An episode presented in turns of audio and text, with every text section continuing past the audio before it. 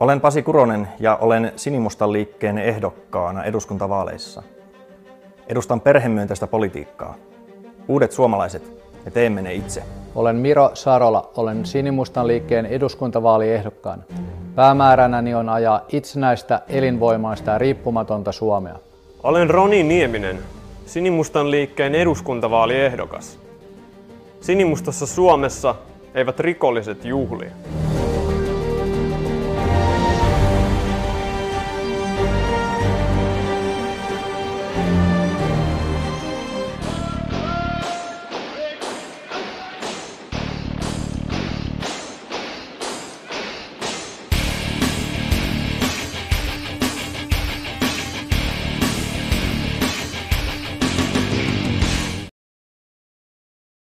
No niin, moi. Se on äh, torstai 23. Äh, maaliskuuta, jakso 355 monokulttuuri.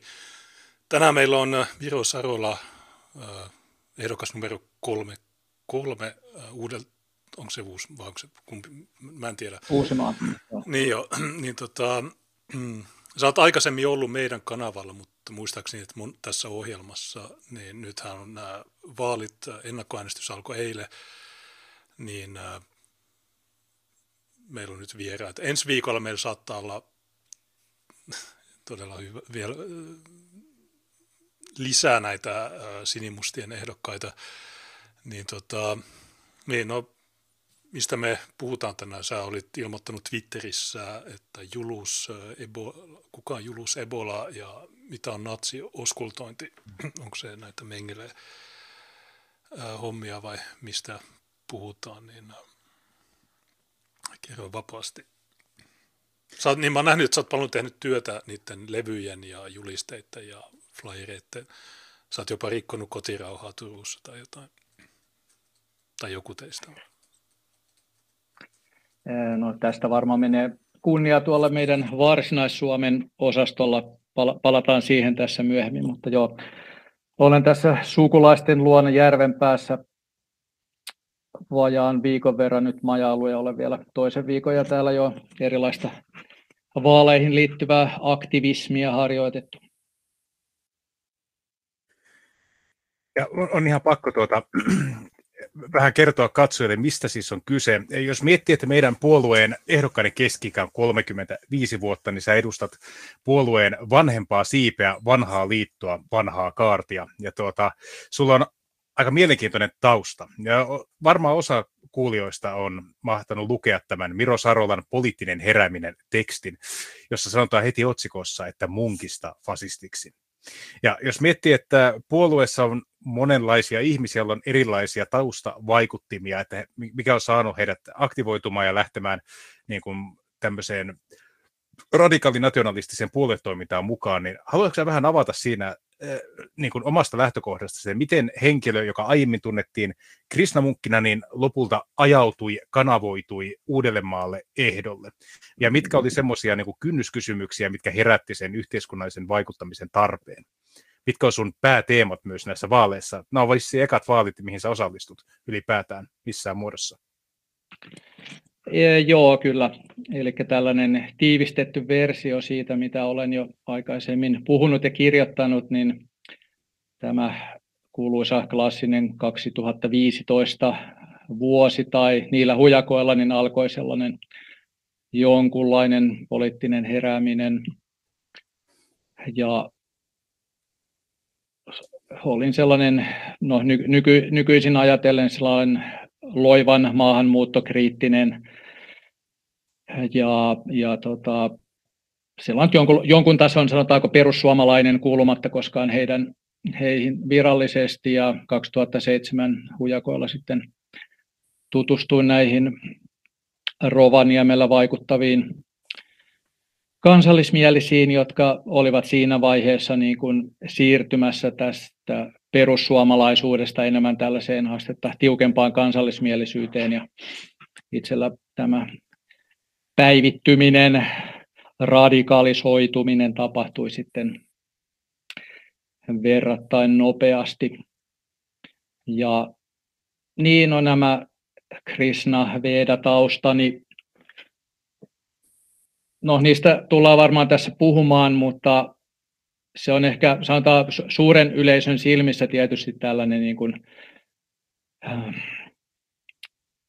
yleistermi hippeily, se kallistuu ehkä sitten tällaiseen poliittisesti vihervasemmistoajatteluun, mutta ei se niin kuin, todellisuudessa siinä ei ole mitään sellaista oikeastaan loogista syy-yhteyttä, että vaikka nämä nyt ajatusmaailma jollain tasolla vaikuttaa maailmankuvaan, niin, niin ei se, en näe mitään sen suurempaa ristiriitaa, ja kuten nyt tullaan varmaan tässä jaksossakin mainitsemaan näitä, näitä tuota, muutamia henkilöitä, jotka olivat samaan aikaan hyvinkin radikaaleja nationalisteja ja toisaalta seurasivat näitä idän ajatuksia, niin ei siinä, siinä mielessä ei ole mitään sen suurempaa ristiriitaa, että en, en koe, että siinä mielessä olisin mitenkään tehnyt mitään täyskäännöstä mihinkään suuntaan, että pikemminkin vaan ko- koen, että tämä nyt on yksi, yksi asia, mitä haluan tukea tämä Varmaan, varmaan ensimmäisiä kertoja, kun kuulin sinusta, niin oli meidän yhteisten kaverien kautta. Ja he mainitsivat, että Lapin äh, yliopistossa on jonkin sortin Evola-tietäjä, jolla on ollut pitkään niin kuin ajatuksissa äh, pitää luentoa Evolan ajatuksista. Ja mä tietenkin itse kiinnostuin heti, että hetkinen, että jos siellä on henkilö, vaikka vielä häntä hirveän hyvin tunnekaan, niin jos hän on erittäin perehtynyt Evolaan, niin hän ei voi olla täysin huono mies. Ja jos niin kun pitää vähän näille meidän katsojille kertoa, niin mullakin on jonkin verran täällä Evolaa, en ole läheskään kaikkia lukenut, joudun sen verran sanomaan jo tässä, että olen ehkä enemmän angloajattelijoihin eh, niin kuin itse kallellaan, koska he ovat hyvin rationaalisia ja pragmaattisia toimijoita.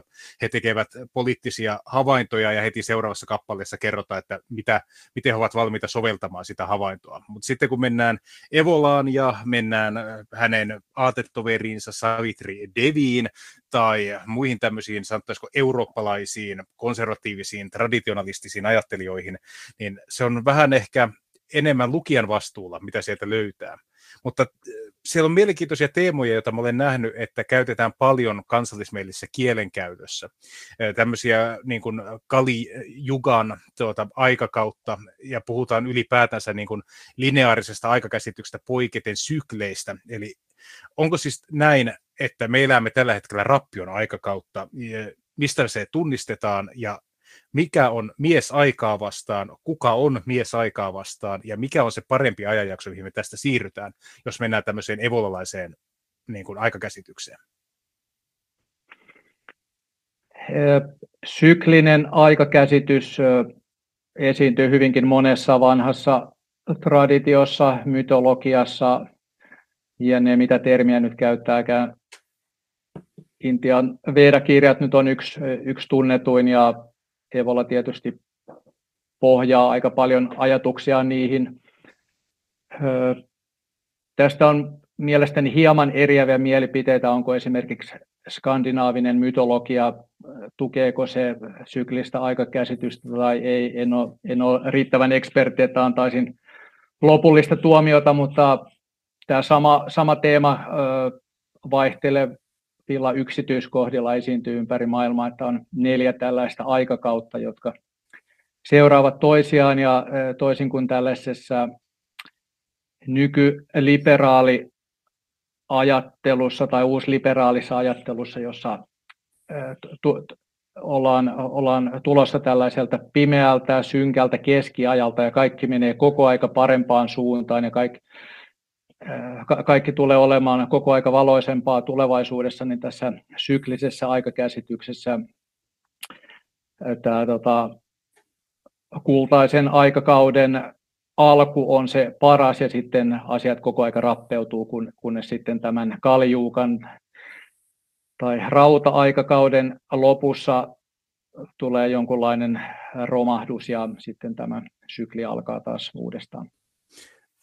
No, tota... olen törmännyt, törmännyt monta kertaa semmoiseen termiin, mikä tuossa mainitsit, että aina mennään vaan niin kuin kohti parempaa mennään pimeydestä valoon, niin eikö tätä ole kutsuttu historian lopuksi? Niin kuin liberaalidemokraattiset ajattelijat, jotka sanoivat, että kylmän sodan jälkeen niin se viimeinen este liberalismin voittokululle, niin se on niin kuin kaatunut. Ja historian loppu on se, että kaikista tulee vain kuluttajia semmoisissa yhteiskunnissa, joissa on valtava teknologinen kehitysaste ja korkea elintaso. Mutta tämä syklinen aikakäsitys vissiin lähtee siitä, että että tämä on vain tyyntä myrskyn edellä, ja tuota, ne samat tekijät, jotka on tuhonnut aikoinaan Rooman tai tuhonneet Frankkivaltakunnan tai tuhonneet minkä tahansa suurvallan, niin ne tulee tuhoamaan myös nämä nykyiset suurvallat. Eikö se ole tämmöinen pohjavire, että se on loppujen lopuksi inhimilliset piirteet, jotka vuosisadasta ja vuosituhannesta riippumatta hajottaa ja rakentaa?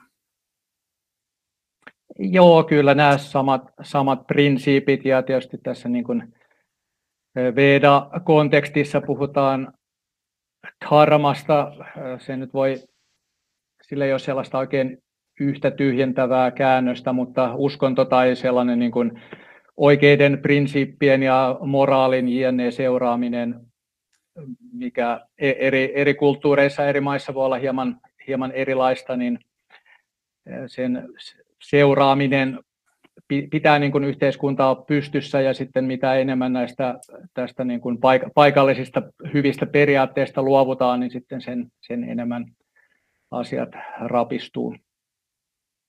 Niin, niin tuossa kun Tuukka, tai niin, oliko se vielä? Joo, niin sano vaan. Mä en ole Sanna Marin, mä en puhu päällä. Niin äh, tuossa kun Tuukka sanoi, että hän oli kuullut sinusta 2015 äh, Lapin yliopistossa, niin me oltiin Tuukan kanssa silloin 2015, me oltiin myös Lapissa, oltiin Torniossa Haaparannalla öhöttämässä, tehtiin skriimejä silloin, Suomen ensimmäisiä skriimejä, niin oliko sä kuullut meistä? Tämä on yksi. Öö, mä, mä itse asiassa no, muutin Rovaniemelle 2015, mutta aloitin nämä edelleenkin hieman vaiheessa olevat opintoni 2017, eli se, että tota, suunniteltu Evola-luento oli jossain siellä 2017 lopussa tai 2018 alussa. Tällainen nyt sikäli epäolennainen, mutta kerrotaan kuitenkin, että mä ilmoitin tämän eventin ja sitten en saanut yhtään vastausta, että siihen olisi ketään ollut tulossa ja sitten syystä X ja Y en ajattelin, että no, tämä ei toteudu ja en ollut sitten täällä kerhotilassa, missä se olisi pitänyt toteutua, mutta siellä oli sitten ollut kourallinen porukkaa odottelemassa. Tällainen valitettava. Joo, mä, mä siis mä tarkoitin sitä, että, että kun, jos se 2015 invaasio oli se, mikä tavallaan herätti tai nousti sun maahanmuuttovastaisuutta, niin oliko sä kuullut siitä, mitä me tehtiin silloin Torniossa? Ää, niin, anteeksi, joo, en muista ihan niin tarkkaan, en, en, en usko, että ihan vielä 2015, että varmaan... Kyllä joo, varmaan, varmaan vuotta myöhemmin joskus, varmaan e, ihan ekan kerran, kun mä rupesin kiinnostumaan tästä tota, maahanmuuttokritiikistä, niin sitten joku, joku tota Facebook-ystävä sanoi, että no niin, kohta saat sitä Junes Lokka-tiimiä ja sitten siihen joku heti kommentoikin, että ole sitten varovainen, jos rupeat veljelemään sen Lokan ja kumppaneiden kanssa. Tässä sitä nyt ollaan. Niin, Junes on sentään ainoa Suomen henkilö, jolla on korkeimman oikeuden todistus siitä, että hän on natsi. Hän, hän on se yli, ylimmän asteen sensei. Öö, niin. Mutta joo, se, sen tarkemmin en muista, että varmaan siinä 2017 18 hujakoilla siitä eteenpäin sitten monokulttuuria vaihtelevasti kuunnellut niin tämä Julius Evola, niin se on ilmeisesti italialainen kirjailija tai jotain, filosofi tai jotain, mutta Kali Juga, niin onko se joku kon, it, konsepti vai mikä se niin kuin tarkalleen ottaa, jos joku katsoo, no, se, ei tiedä? Se on, se on siis näistä tota, Intian Veda-teksteistä tuleva termi tälle ö, neljänne, neljännelle eli viimeiselle aikakaudelle ja sitä, sitä tota, termiä nyt silleen verrattain paljon viljellään tuolla no oikeisto, laita oikeisto, jonkun verran muissakin piireissä. Käsittääkseni henkilöt, vaikka ne ei, ne ei niin kuin millään tavalla muuten näihin teksteihin viittaisi, niin kuitenkin tätä, tätä termiä jonkun verran käytetään. Ja on semmoisia teepaitoja kuin Surf the Kali Yuga Wave. Okei, okay, Tuukka, jatka vaan. Niin, että mä, mä oon huomannut, että niitä käytetään vähän niin kuin synonyymeinä, että pellemaailma ja sitten Kalijukan aikakausi, niin ne vähän niin kuin risteät, sillä yleensä ottaen tarkoitetaan semmoista ajanjaksoa, jolloin kaikki asiat on päälaillaan. Mikään asia ei ole niin kuin pitäisi olla. Että se, kyseessä ei ole ainoastaan tapauksia, vaan me eletään vaan rappion aikakautta, tai me elämme pellemaailmassa, missä tuota, housut on paitoja ja paidat housuja, niin sanotusti. Niin mä epäilisin, että siinä on vähän tämmöistä pohjavirettä siinä pel- koko pellemaailman ajatuksessa, että se on sitä rappion aikakautta, jolloin kaikki kaunis turmeltuu. Ja ka- kaikki, mikä on normaalia, niin turmeltuu perversiksi. Joo, kyllä. Ja no, kuten nyt olen aikaisemminkin sanonut, niin en, en tota, lähde enkä välttämättä tällä hetkellä osakaan sen ta- tarkemmin niin kuin määritellä, että montako prosenttia seuraa näitä vanhoja ajatuksia niin edelleen, mutta tota, sa, sanon kyllä rehellisesti, että siellä on paljon hyviä, hyviä pointteja näissä tota, Veda-teksteissä, muun muassa tähän Tuuka mainitsemaan asioiden päälailla oloon. Mä en muista, miten, miten sanat tarkasti menee pakavat kitassa, mutta tota, jotenkin, että Kaliukalla uskonnottomuus on uskontoa ja uskonto on uskonnottomuutta. Tästä voisi antaa niin kuin kymmenittäin esimerkkejä, että vaikka, että no okei, okay, useimmat luultavasti tietää, että en ole kristitty JNE, mutta, mutta pidän niin kuin lähtökohtaisesti hyvänä, että seurataan niin kuin täällä ollutta uskonnollista järjestelmää, mutta esimerkiksi se on, se on niin kuin suurin paha tällä hetkellä, että jos joku tällainen harras kristitty seuraa sitä, niin ei, tämä on, tämä on kauheata, ettekö te saa homoilla, ettekö te saa tehdä mitä haluatte. Että se, on, se nähdään niin kuin pahana, että uskonto on paha. Tai sitten, että no sanotaan, että silloin kun pitäisi olla kova ja käyttää kovia keinoja, niin se on kiellettyä mutta sitten taas jos joku tekee jotain hyvin julmaa, niin tota, sitten taas niin kuin, ei, ei tässä tapahtunut mitään. No, ei tarvitse ehkä antaa mitään kä- käytännön esimerkkejä. Että... Mulla tuli heti pari mieleen tämmöistä niin kuin, mielenyhtymää, että missä tuo voisi olla läsnä, tuommoinen ajattelu. Ja ehkä myös, mitä Junes on käyttänyt termiä anarkotyrannia, niin sekin varmaan liittyy siihen, eli semmoisia niin kuin, ö, aikakautta, missä mikään ei ole kiveen hakattua, mikään ei ole semmoista luotettavaa, että sä tiedät, että se asia on samalla tavalla huomenna, mitä se on tänään, vaan kaikki on jatkuvassa muutoksessa ja yleensä ottaen muutos aina huonompaan suuntaan. Jos joku asia oli vielä hyvin tänään, niin se ei sitä välttämättä ole huomenna. Niin no, tietysti anarkotyrannia, niin se, se on yleisessä käytössä ollut. Mä, mä tykkään käyttää sitä, koska mun mielestä kuvaa hemmetin hyvin tätä tilannetta. Ja tuli mieleen just se, että joku just tänään uudelleen twiittasin yhden vastauksen.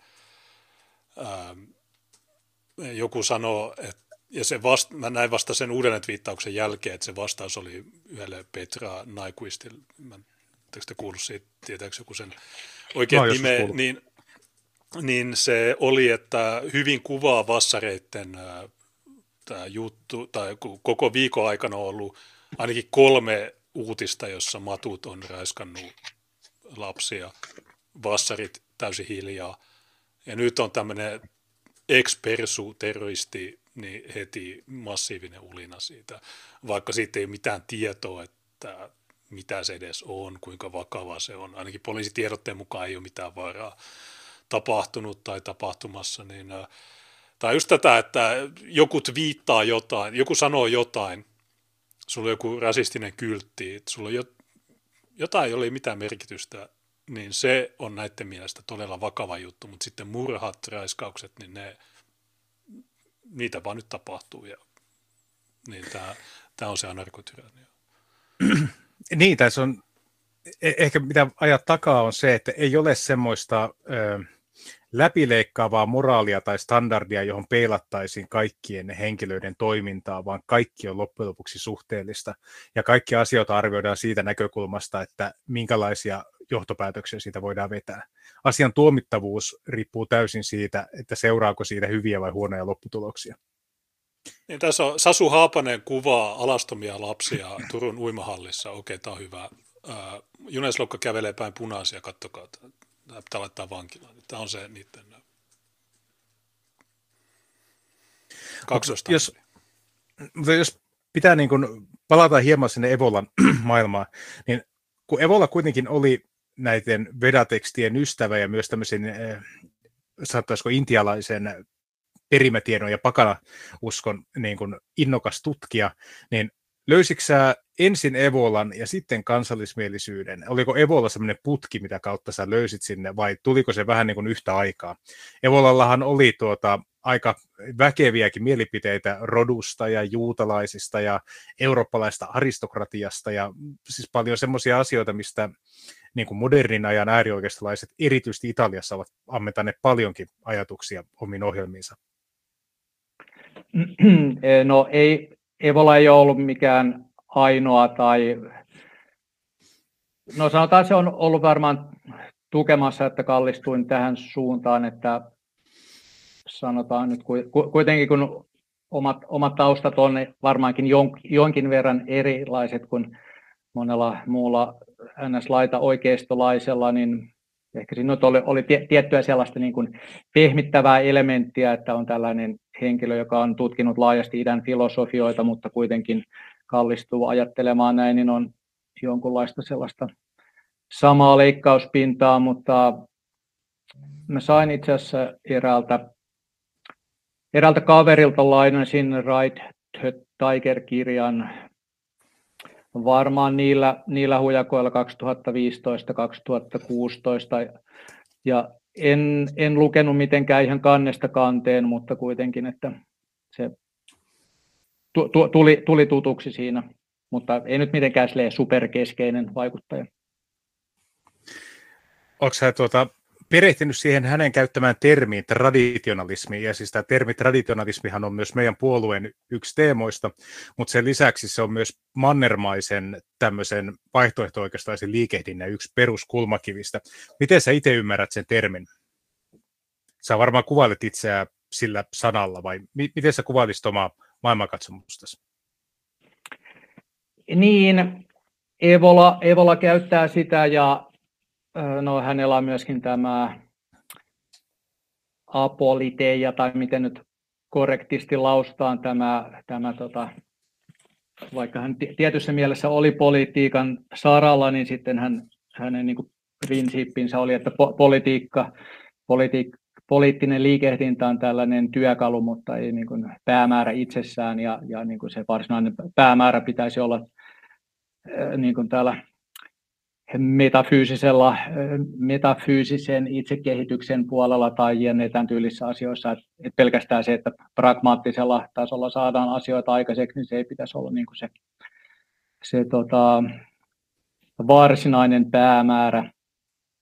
Mutta tota, no, va, vaikka mä nyt mainostan itseäni jonkin, jonkin tason Evola-fanina, niin en, en, en kuitenkaan sano, että hän olisi mikään mun niin kuin sellainen ehdoton, ehdoton oppi-isä ja, ja tota, no, pidän häntä nerokkaana henkilönä, mutta olen monen kertaan sanonut, että justi, että tämä niin kuin hänen hyvin sfääreistä liikkuva ajattelunsa ja sitten sen soveltaminen niin kuin tähän, tähän päivään hyödyllisellä tavalla, niin se on, ne on kaksi eri asiaa, että en, en, en sano häntä mitenkään silleen niin kuin virheettömänä oppi-isänä tai minä tällaisena, mutta tota, yksi sellainen inspiraation lähde tai pieni. Jos me, niin, sano vain Junes.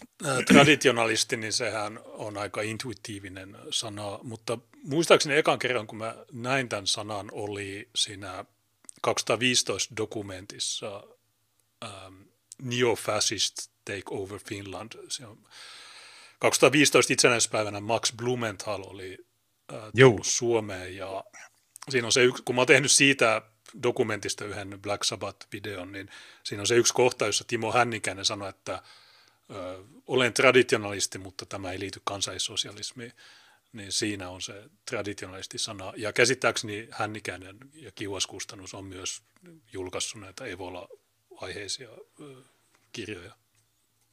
No joo, mä voisin, voisin lyhyesti jatkaa, että vaikkakin ajattelen, että kansallismielisellä tai millä tahansa liikehdinnällä tulee olla niin kuin, totta kai jonkunlainen sellainen ideologinen runko, mutta äh, sanotaan, että jos se otetaan sille niin kuin liian kirjaimellisesti, niin se, se tuo omat, omat ongelmansa ja, ja mä niin kuin,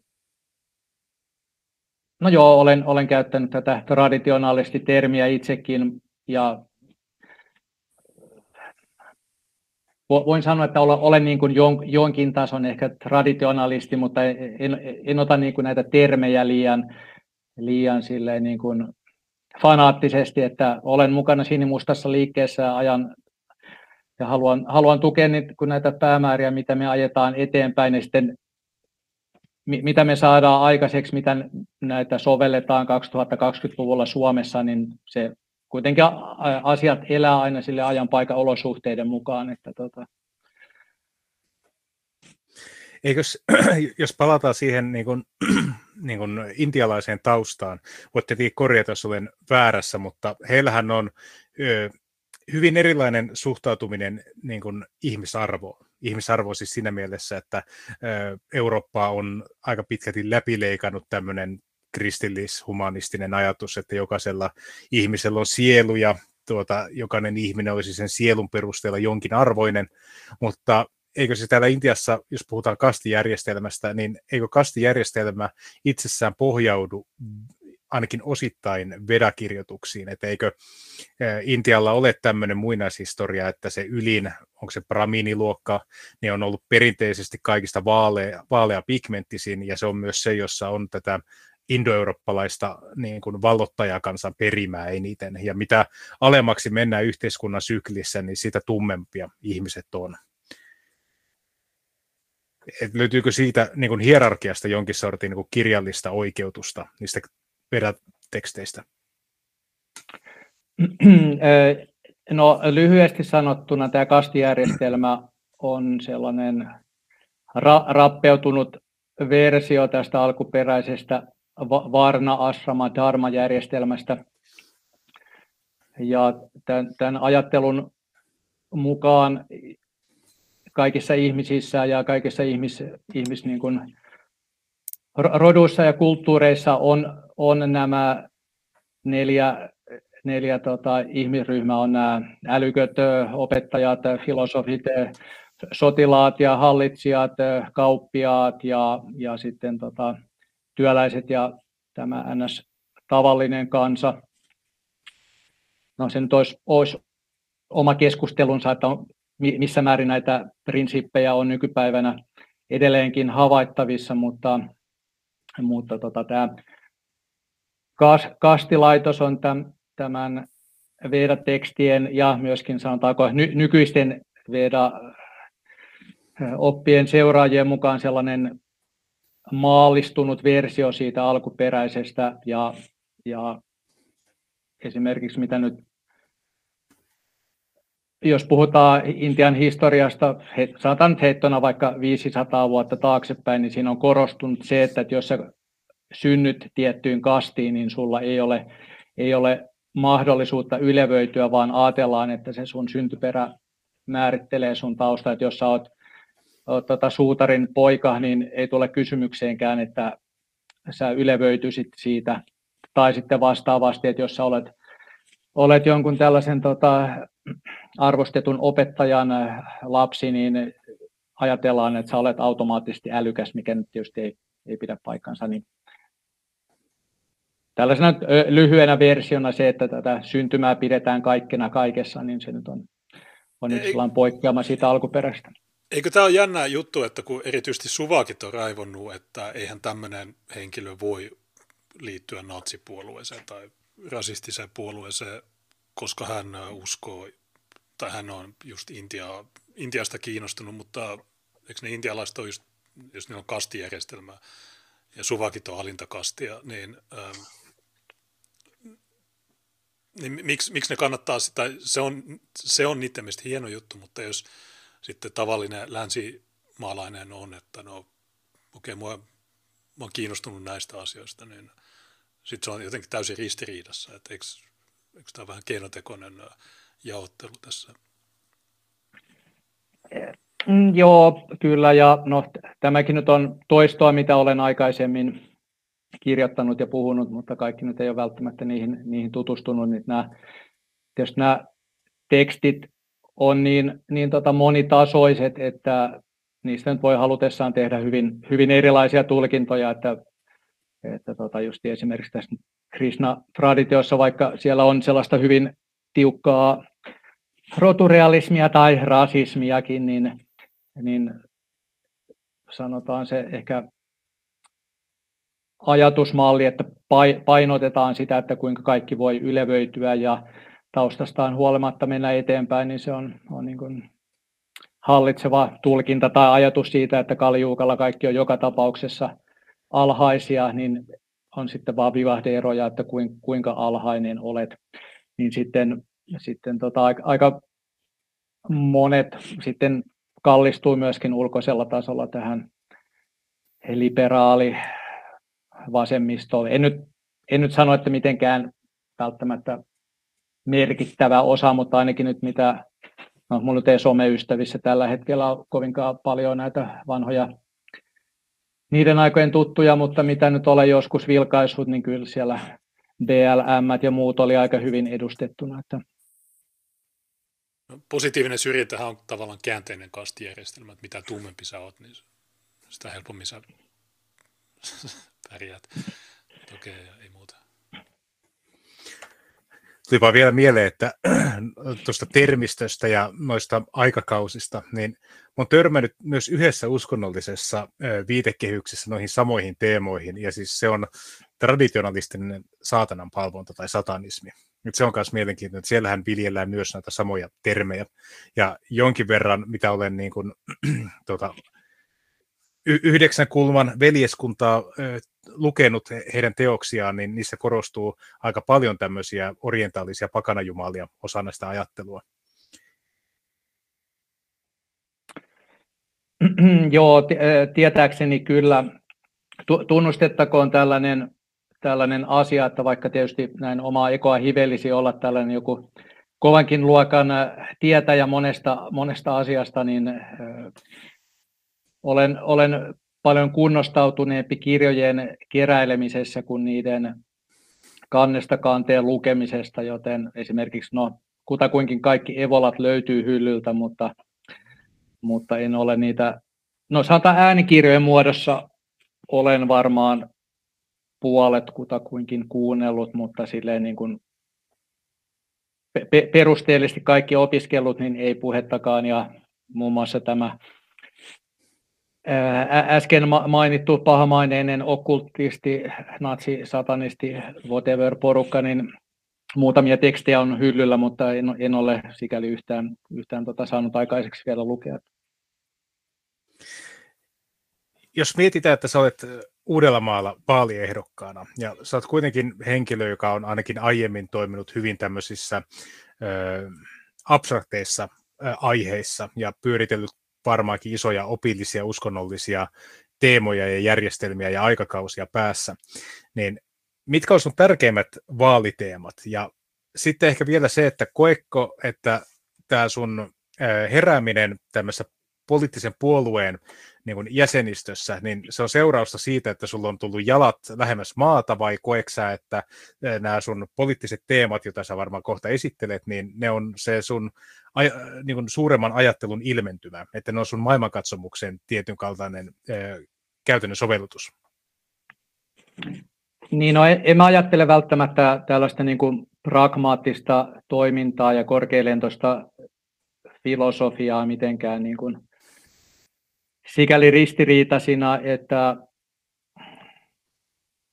niin, no, e-, edelleenkin taas toistoa edellistä puheesta, mutta en pidä itseäni mitenkään erityisen älykkäänä, mutta sanotaan, että minulla on ehkä kyky niin kuin havainnoida asioita jonkun verran, että jos on vaikka joku, joku nettiväittely ja sitten joku yrittää käyttää niin kuin jotain tiettyä lähestymistapaa, niin silleen on, niin oppinut tunnistamaan, että hei, sori, sä yrität nyt tätä ja tätä keinoa, että sori, ei mene läpi.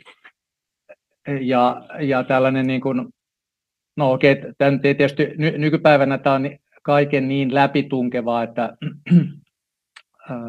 se nyt on ainakin NS meidän porukalla aika ilmi, ilmiselvää, mutta tällaisen niin kuin ideologisen tuputuksen havaitseminen tai,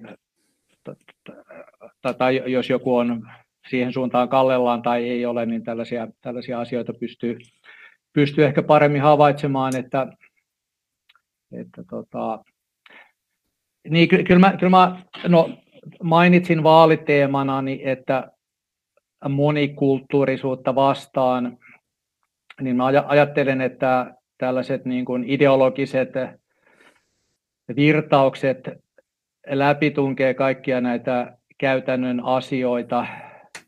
Käytännön asioilla tarkoitan, että kuten kaikki katsoo suorapalveluita, kaikki katsoo Netflixiä, kaikki katsoo HPOta, 99 prosenttia sarjoista edustaa tiettyä arvomaailmaa, jo, jokaisessa tota, sarjassa pitää olla X, X määrä tota, aina kovenevaa tai tällaista niin kuin pidemmälle vietyä liberalismia ja jne, niin Joo, se, se on, se on niin kuin käytännön valinta, että katsotko TVtä tai etkö katso, mutta siinä on niin kuin ta- taustalla tällaiset niin kuin tietyt syvällisemmät, syvällisemmät prinsiipit, tai sä ostat kaupasta jonkun tuotteen, se, on, se on laitettu sateenkaaren väreihin, niin siinä on, on niin kuin tietty viesti. Se on toisaalta hyvin tällaisia APC-arjen arjen niin kuin valintoja, mutta se yhdistyy tällaisiin niin kuin toisaalta tietyssä mielessä filosofisiin asioihin. En, en osaa tämän paremmin nyt muotoilla, mutta... Mitkä sä koet, että se suurin uhkakuva vaikka suomalaisen yhteiskunnan kanta tulevaisuudessa? Mikä on se, mitä vastaan sä haluat itse toimia? Mitä sä haluat tuoda siihen tilalle?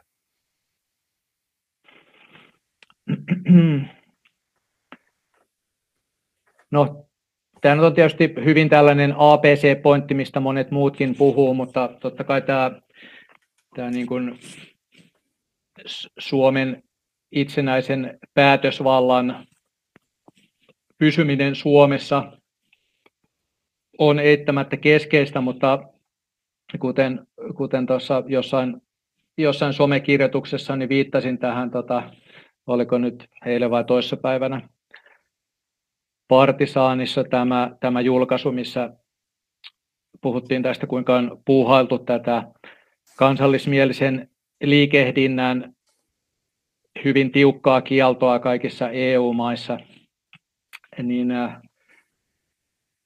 äh, vaikka nyt on, on totta kai tällaista niin kuin EU-kriittisyyttä, niin sitten sanoisin, että aika pieni prosentti ihmisistä kuitenkaan osaa ajatella – tai, tai ne ajattelee enemmän silleen niin kuin talo, talouspolitiikan kannalta, että oi oi, sieltä nyt tulee meille, meille taas uusia maksuja ja, ja sääntöjä ja onpas tämä paha, mutta tota, ei ehkä olla tarpeeksi huolissaan niin kuin siitä ideologisesta talutusnarusta, mikä sieltä tulee.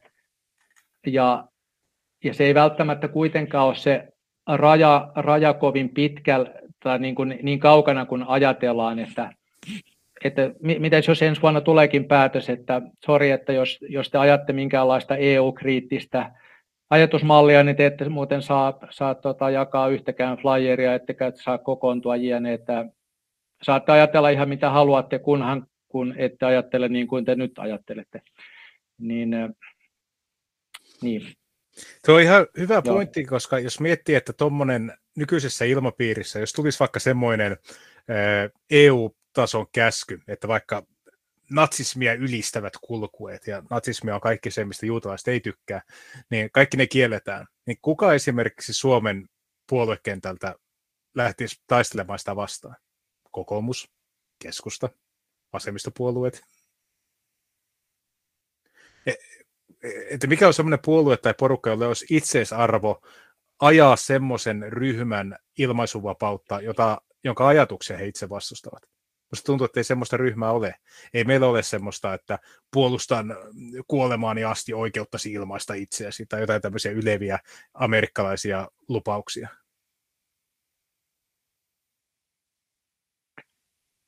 Aivan. No toi, sä mainitsit, että kaikki katsoo Netflixiä ja näitä ympäri maailmaa, niin joo, mutta mä luulen, että kehitys olisi kuitenkin kehittynyt, tai internet, ensimmäiset tietoverkot 60-luvulla, niin tämä oli tavallaan väistämätöntä, että me saadaan tämmöinen kehitys, että, että me saadaan internet, äm, joka toimii näinkin hyvin nykyisenä vuonna, mutta Mua enemmän häiritsee se, että on nämä väestösiirrot tapahtunut ympäri Eurooppaa. Et jos mä itse olen nähnyt Eurooppaa 80-luvulla, niin oli se aika erilainen verrattuna nykypäivään. Niin tämä on se, mikä, että esimerkiksi ne ihmiset, jotka tulee Suomeen nyt, niin se on vähän erilainen Suomi kuin mitä se silloin, tai jos suomalaiset kävi Lontoossa 60-luvulla, niin oli se täysin erilainen Lontoo kuin mitä se nyt on. Niin äh, tota, niin tämä on se, se, että on Netflix tai tämmöistä skeidaa tai McDonald'sia, niin se ei ole ehkä se isoin ongelma. Niitä voidaan ehkä hyväksyä mun mielestä, mutta pitäisi, no, pitää olla se oman maan kulttuuri ensisijaisena ja sitten voi olla näitä. Tuo muuten ilmoitti, että kymmenen minsan päästä tämä katkee, niin mä joudun sitten, mä laitan sen uuden linkin teille. Mm, joo. Niin, tietenkin se väestösiirto, mä en oikein tiedä, että tapahtuisiko semmoista väestösiirtoa, josta kulttuurillista muutosta ei olisi tapahtunut jo ennen sitä. Et se on monokulttuuri-ikuisuuskysymyksiä, että tuota, kumpi tuli ensin. Tietenkin siinä on myös se, että kun tulee tämmöinen niin kun, uusi etninen ryhmä, jota ei ole aiemmin siinä maassa ollut, niin totta kai se muuttaa sitä yhteiskuntaa. Tulee ihan erilaisia niin kuin, palvelun tarpeita ei käykään enää samat päiväkodit, ei käykään samat koulut, ei käykään enää samat viranomaistoiminnot ja niin edelleen. Ja jotenkin se kulttuurinen muutos, niin jos se on tapahtunut jo ennen kuin ensimmäistäkään vierasta on tullut rajan yli, niin se kiihtyy entisestään, kun niitä tulee lisää. Vähän niin kuin, että se mätä leviää sitä nopeammin, tuota, mitä enemmän sitä porukkaa tulee. Joo, joo kyllä, ja liittyen tuohon Juneksen pointtiin, en nyt välttämättä selittänyt niin johdonmukaisesti, mutta ajattelen itse, että, että nämä kaikki niin kuin liittyy toisiinsa, tai jos nyt oikein ymmärsin, mitä, mitä, mitä Tuukka sanoi, että esimerkiksi nyt, no mä siis katson kyllä itsekin jonkun verran viihdettä ja fantasiaelokuvia, bla bla bla, mutta tota, kuitenkin tämä, tämä tota, mädätetty viihdekulttuuri on yksi, yksi, yksi mikä niin kuin edesauttaa sitä, että, että tota, kun niissä ma- markkinoidaan tällaisia arvoja, että on, on aina tota, e, eriväriset ovat sulassa sovussa keskenään ja menevät naimisiin keskenään ja bla bla bla, niin tota, ei se ole sattumaa, että, että markkinoidaan tietynlaista, tietynlaista arvomaailmaa. Niin, Tää, kuka, tota, kuka, Mark, kuka ranskaksi. Ki, niin, ähm, niin pointti on se, että jos meillä on internet, niin tavalla, ja kaikki olisi tasavertaisia, me oltaisiin YouTubessa ja me oltaisiin näissä, niin meillä voisi olla niin 5000 tai kymmeniä tuhansia katsojia näissäkin, niin me voitaisiin sitten myös kilpailla niiden kanssa tasavertaisesti, mutta kun se tilanne ei ole tämä, vaan kaikki on sillä, että me joudutaan olemaan sellaisissa paikoissa, joissa on vähemmän ihmisiä ja pitää koko ajan taistella, että saako olla jossain vai ei. Mutta jos kaikki saisi tasavertaisesti edistää sitä omaa agendaansa, että ne saa ajaa sitä niiden väestövaihtoteoriaa ja rotujen sekoittamista ja kaikkea muuta, ja sitten me saataisiin ajaa, niin silloin 2016-2017 niin mehän, mehän voit, me oltiin voitolla, mutta sitten ne, sitten ne katsoivat, että ei oikein.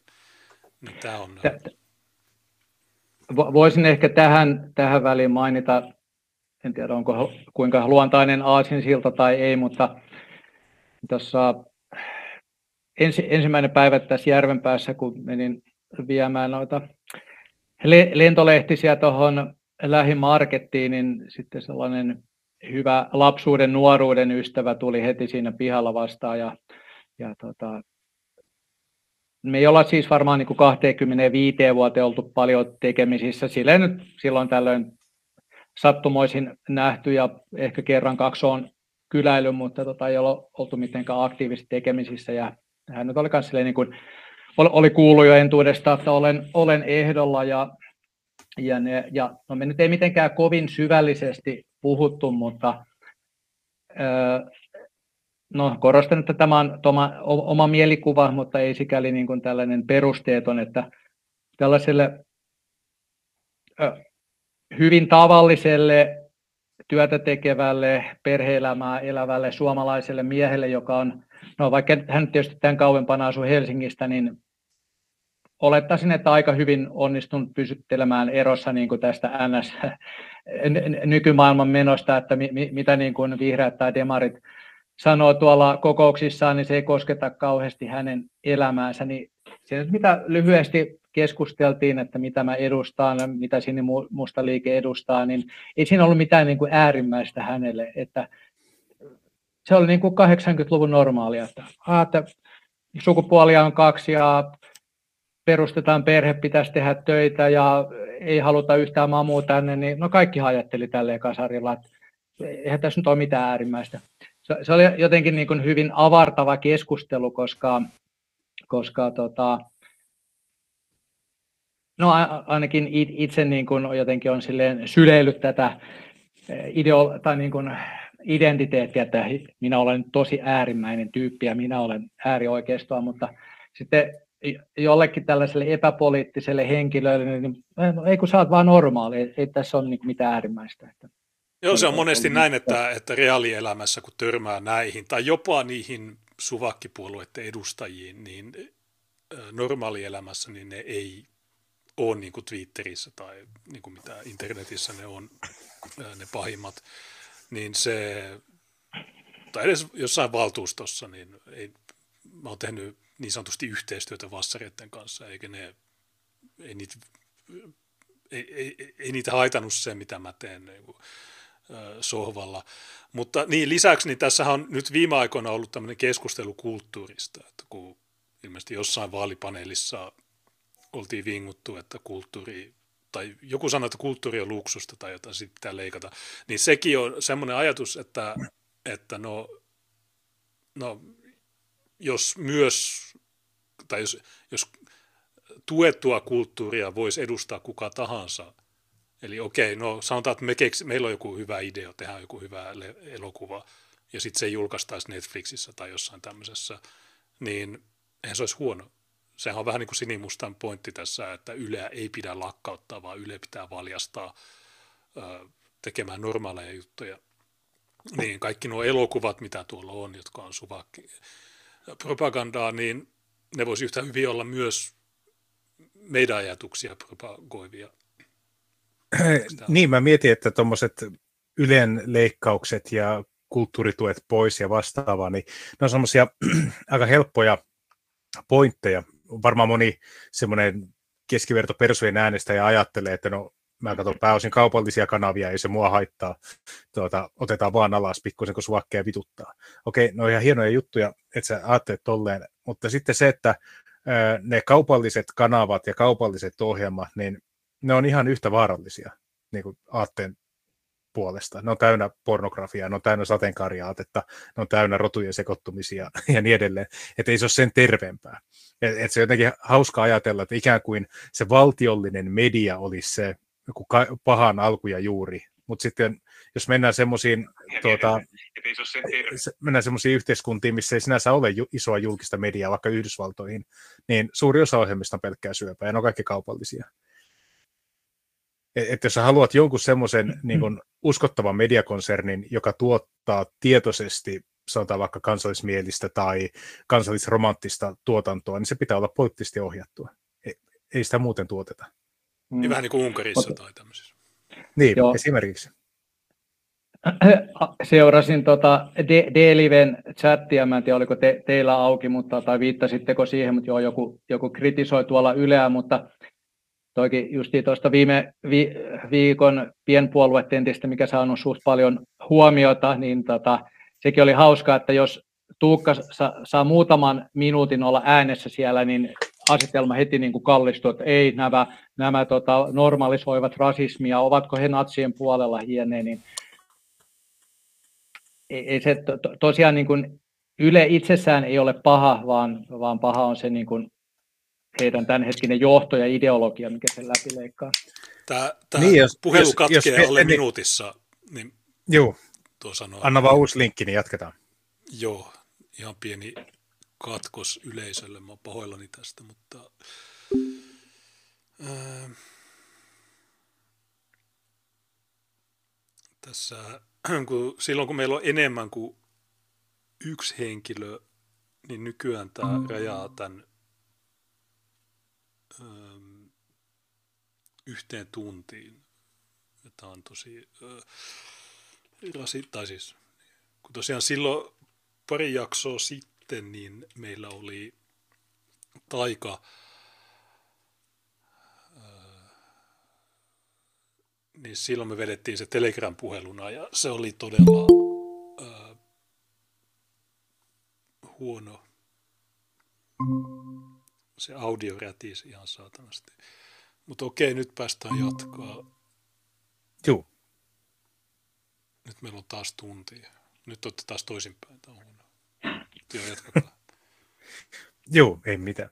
M- mutta niin, puhuttiin siitä Ylestä ja Ylen tuotannosta, niin jos oltaisiin täysin kaupallisten medioiden varassa, niin esimerkiksi mä en olisi ikinä päässyt mihinkään tuommoiselle areenalle, minkä Yle tarjosi meille. Ja mun ymmärtääkseni ihan sama tilanne on Ruotsissakin, että PVL ei juurikaan näy missään niin kuin, kaupallisissa paneeleissa, mutta mitä tulee Yleisradioon, niin niitä on pakko ottaa PVLkin sinne mukaan, koska se on rekisteröity puolue. Niin paradoksaalista kyllä, niin se mädättävä Yle on yleensä tasapuolisempi haastajia kohtaan kuin kaupallinen media, koska kaupallisen media ei tarvitse olla reilu. Joo, hyvä pointti. Niin tosiaan, jos, jos me maksetaan veroja, niin sama, sama se on ottaa haltuun, että tämä libertaari-ajatus, että joku kaikki, malataan kaikki ja torrenttina, niin okei, okay, no hyvä, mutta tosiaan se sisältö ei välttämättä ole laadukasta. Mutta joo, niin kuin ideaalissa maailmassa, niin myös niissä torrenteissa olisi sitten meidän tuotantoa. Ja me voitaisiin kilpailla sielläkin, mutta, mutta joo, on se parempi ottaa haltuun Yle kuin, äh, kuin bännätä se ehkä. Kun puhuit äh, Miro tuosta monikulttuurisuudesta, niin mä yksi tämän Maikkarin juttu, tämä on ollut toissapäivänä, eli tämä on suhteellisen lämmin, lä- lämmin paketti. Nythän siis vietetään rasismin vastaista viikkoa. Kuinka sä oot sitä juhlistanut? Ensisijaisesti jakamalla tätä sini, sini, sinimustan liikkeen propagandaa, joka vastustaa rasismia valkoisia suomalaisia kohtaan. Tämä on minun tapani osallistua.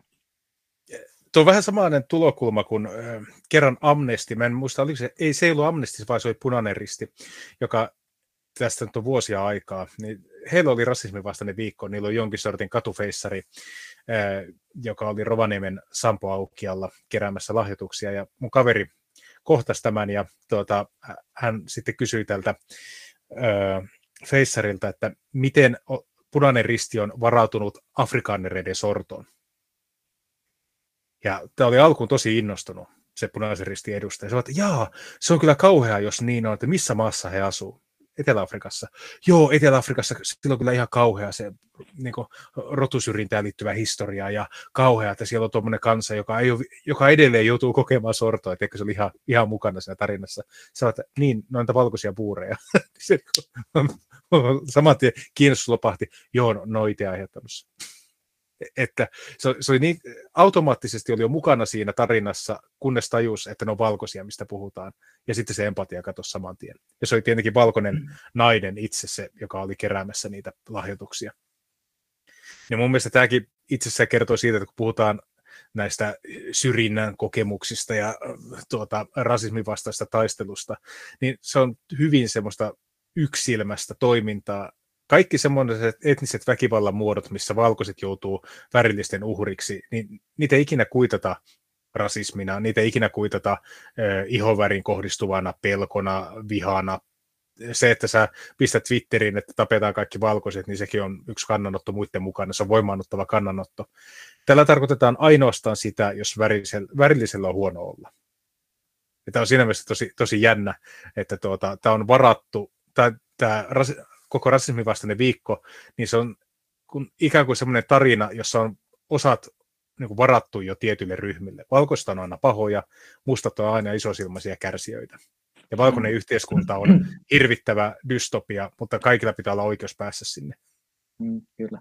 Ja no, sinulla ja teillä on huomattavasti pa- parempi tietämys näistä, mutta mainitsen nyt kuitenkin, että no, oliko nyt tästä vuosi vai mitä, vuosi tai puolitoista, kun muun muassa itkettiin tästä tota, Kongon, Kongon tota, historiasta. Ja kyllä, kyllä minä, minä ainakin allekirjoitan, että se on erittäin karua kuultavaa, mutta, mutta kun siellä on erittäin karu meininki myös täl, tällä hetkellä, mutta se mitä siellä tapahtuu 150-200 vuotta sitten, whatever, silloin kun valkoiset olivat mukana näissä pahuuksissa, niin se kiinnostaa, mutta nyt tä, tällä hetkellä, kun tota, siellä on kutakuinkin yhtä karu meininki, mutta kun mustat kohtelee toisia mustia yhtä julmasti, niin se ei, se ei niin kuin yllättäen kiinnosta ketään.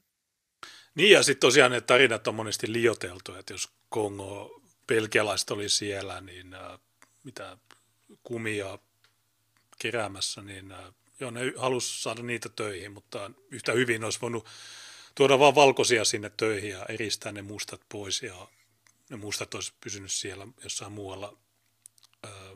Niin tämä ei nyt mikä Suvakit, ne monesti väristelee historiaa, ei pelkästään joo, tässä joo hy- hyvä, hyvä tarkennus, että on, tähän e- edelliseen saattoi olla, että olen kenties vaikuttunut tästä väärennetystä historiasta, mutta niin tai näin kuitenkin tämä pointtini ymmärsi. Ja että... Kongossa oli kuitenkin paljon vähemmän pelkialaisia koko kolonialismin historia aikana, kun tällä hetkellä kongolaisia on Belgiassa tai pelkästään Brysselissä, niin mm. se ei nyt ole mikään uh, juttu. Mutta jo rasismin vastainen viikko, niin mä on, uh, oliko 2015 tai 2014, kun mä kävin ekan kerran. Se on katsomaan. hyvä video. Niin siellä on vain jotain etiopalaisia tanssijoita ja tämmöistä skeidaa, mutta kun kunta ilmeisesti, tai YK antaa rahaa ja sitten sitten kanavoidaan valtiolle ja valtio antaa sitten kunnalle ja kunnan viranomaiset, niin ne antaa ne sitten SPRlle ja sitten ne valkkaa nämä, niin sitten ne tuo aina näitä. Ja tämäkin on sellainen tilanne, että jos me saataisiin poliittisesti valittua sinne sellaisia ihmisiä, jotka olisivat, että no okei, okay, teidän etiopalaiset tanssijat, ne okei, okay, hyvä, mutta me tarvitaan myös sinne niitä, jotka sanoo, että val- valkoisiin kohdistuva rasismi on vielä pahempi juttu, niin silloinhan se, siellä olisi myös sitä näkökulmaa. Mutta niin kauan kuin meidän puoli on, että me lähdetään viestin, että kun mä en ääne, mä, mä boikotoin vaaleja, niin mä lähetän viestin, niin se ei, se ei toimi. Se, kun sinne pitää nimenomaan saada semmoisia, jotka tietää, ja sitten kun on se tilanne, niin ne uskaltaa sanoa sen, ja ne ei peräänny siinä, jolloin sitten sinne saadaan se homma muutettua. Mm. Niin, ja sitten jos vielä mennään siihen tuota, rasismin vastaiseen viikkoon, mehän luettiin viime monokulttuurissa tosi väkevää Amnestin todistusta tuota, kolonialismista ja valkoisen, valkonormatiivisuuden murtamisen tarpeesta. Niin, tämä on silleen hauska historian tulkinta, että ikään kuin orjuus olisi tapahtunut ainoastaan silloin, kun valkoiset ja mustat olivat tekemisissä.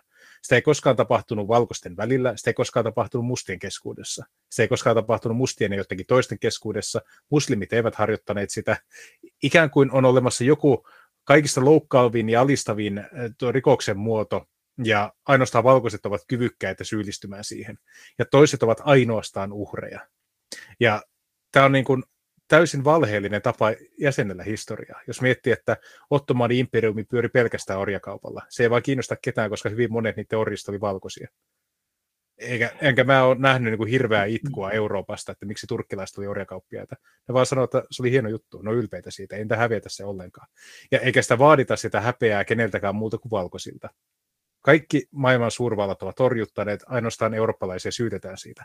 Ja se, mikä siinä on hauskinta, että se on niin kuin valkoinen perisynti, että siitä syytetään niitäkin eurooppalaisia, jotka eivät ikinä osallistuneet siihen toimintaan.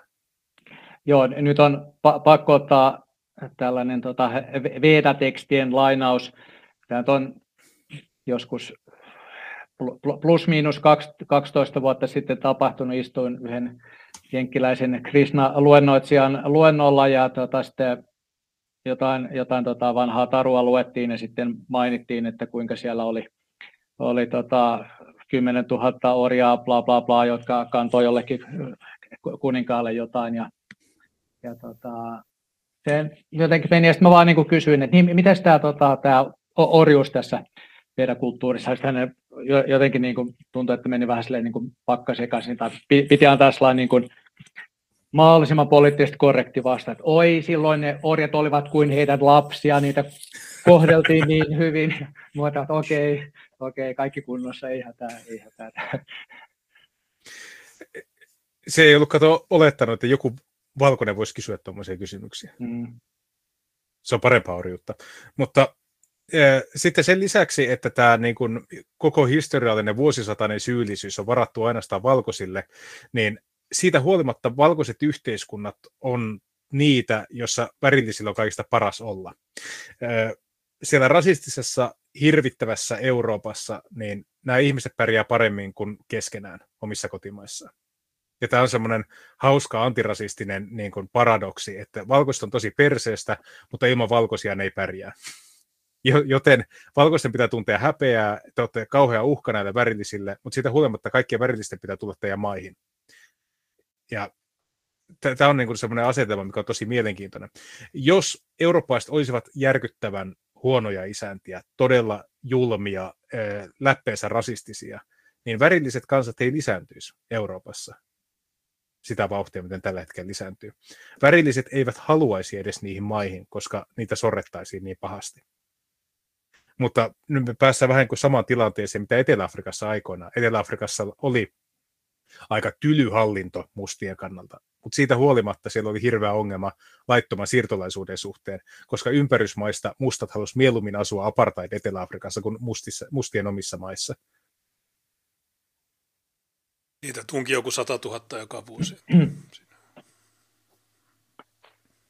Ja sitten niin kun, tämä tilanne, että kun ne värilliset eivät saa pyöritettyä omia yhteiskuntiaan, ainoa menestyksen avain on se, että valkoiset elättää heidät, niin sitten kuitenkin valkoisten pitää kotoutua ja sopeutua siihen, että heidän omia kotimaitaan muokataan tulijoille paremmin sopivaksi. Ja tämä rasismivastainen viikko on aina se yksi viikko vuodessa, jolloin vielä vähän kiristetään sitä ruuvia.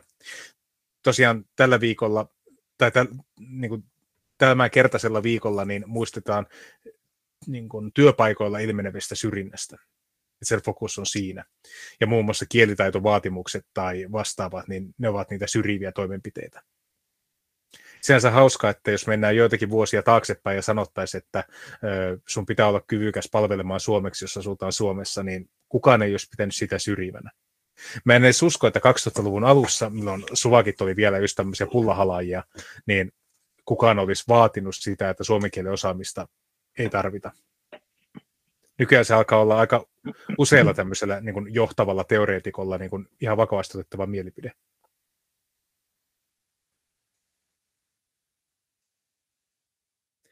No nämä, nämä rasismin vastustajat on outoja, kun ne, ne aina sanoo, että niin, mutta kulttuuri on eri asia kuin rasismi tai jotain ihmejuttuja. Niin, ja niiden pitää oppia, meidän pitää kotouttaa ne oppimaan Suomeen, mutta sitten sit kun ne ei opi, niin sitten niin se on, se on aina, siinä on aina yksi syyllinen.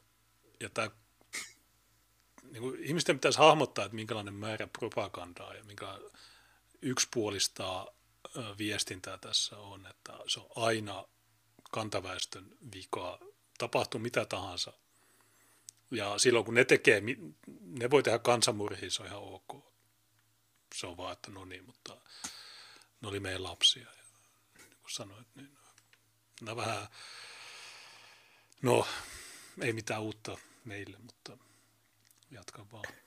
Tässä toisessa päivässä uutisessa todetaan näin. Valtakunnallinen rasismivastainen viikko alkoi 21. maaliskuuta. Tiistai on vietetty kansainvälistä päivää rotusyrjinnän poistamiseksi. Asiantuntijoiden mukaan rasismia ilmenee työelämässä sekä tietoisesti että tahattomasti. Ja kuten aiemmissa lähetyksissä ollaan myös käyty läpi, niin nämä on laajentanut tosi paljon tämän syrjinnän ja rasismin määritelmää semmoista tilannetta ei tosiasiallisesti ole, että valkoiset etsisivät mustia kaduilla ja lynkkaisivat näitä ihan vaan heidän ihovärinsä takia. Jos olisi, niin se olisi ihan ykkösjuttu kaikkialla. Mutta kun sitä ei ole, niin se pitää etsiä jostain muualta. Rasismin peikko on aina olemassa. Jos sitä ei ilmene siinä muodossa, mikä on herkullisin, niin sitten sille pitää antaa semmoinen määritelmä, että se voidaan jotakuteen aukottomasti todistaa, että se on olemassa, vaikka sitä ei pystytäkään osoittamaan, että kuka on syypää siihen. Se on tahatonta rasismia. Eli se on joku syrjinnän muoto, johon kukaan ei ole syyllinen. Kuka ei tee sitä tietoisesti. Eikö nämä asiantuntijat ollut MTVllä, mä näin jonkun otsikon, että jos, jos sä kysyt, mistä olet kotoisin, niin se on tahatonta.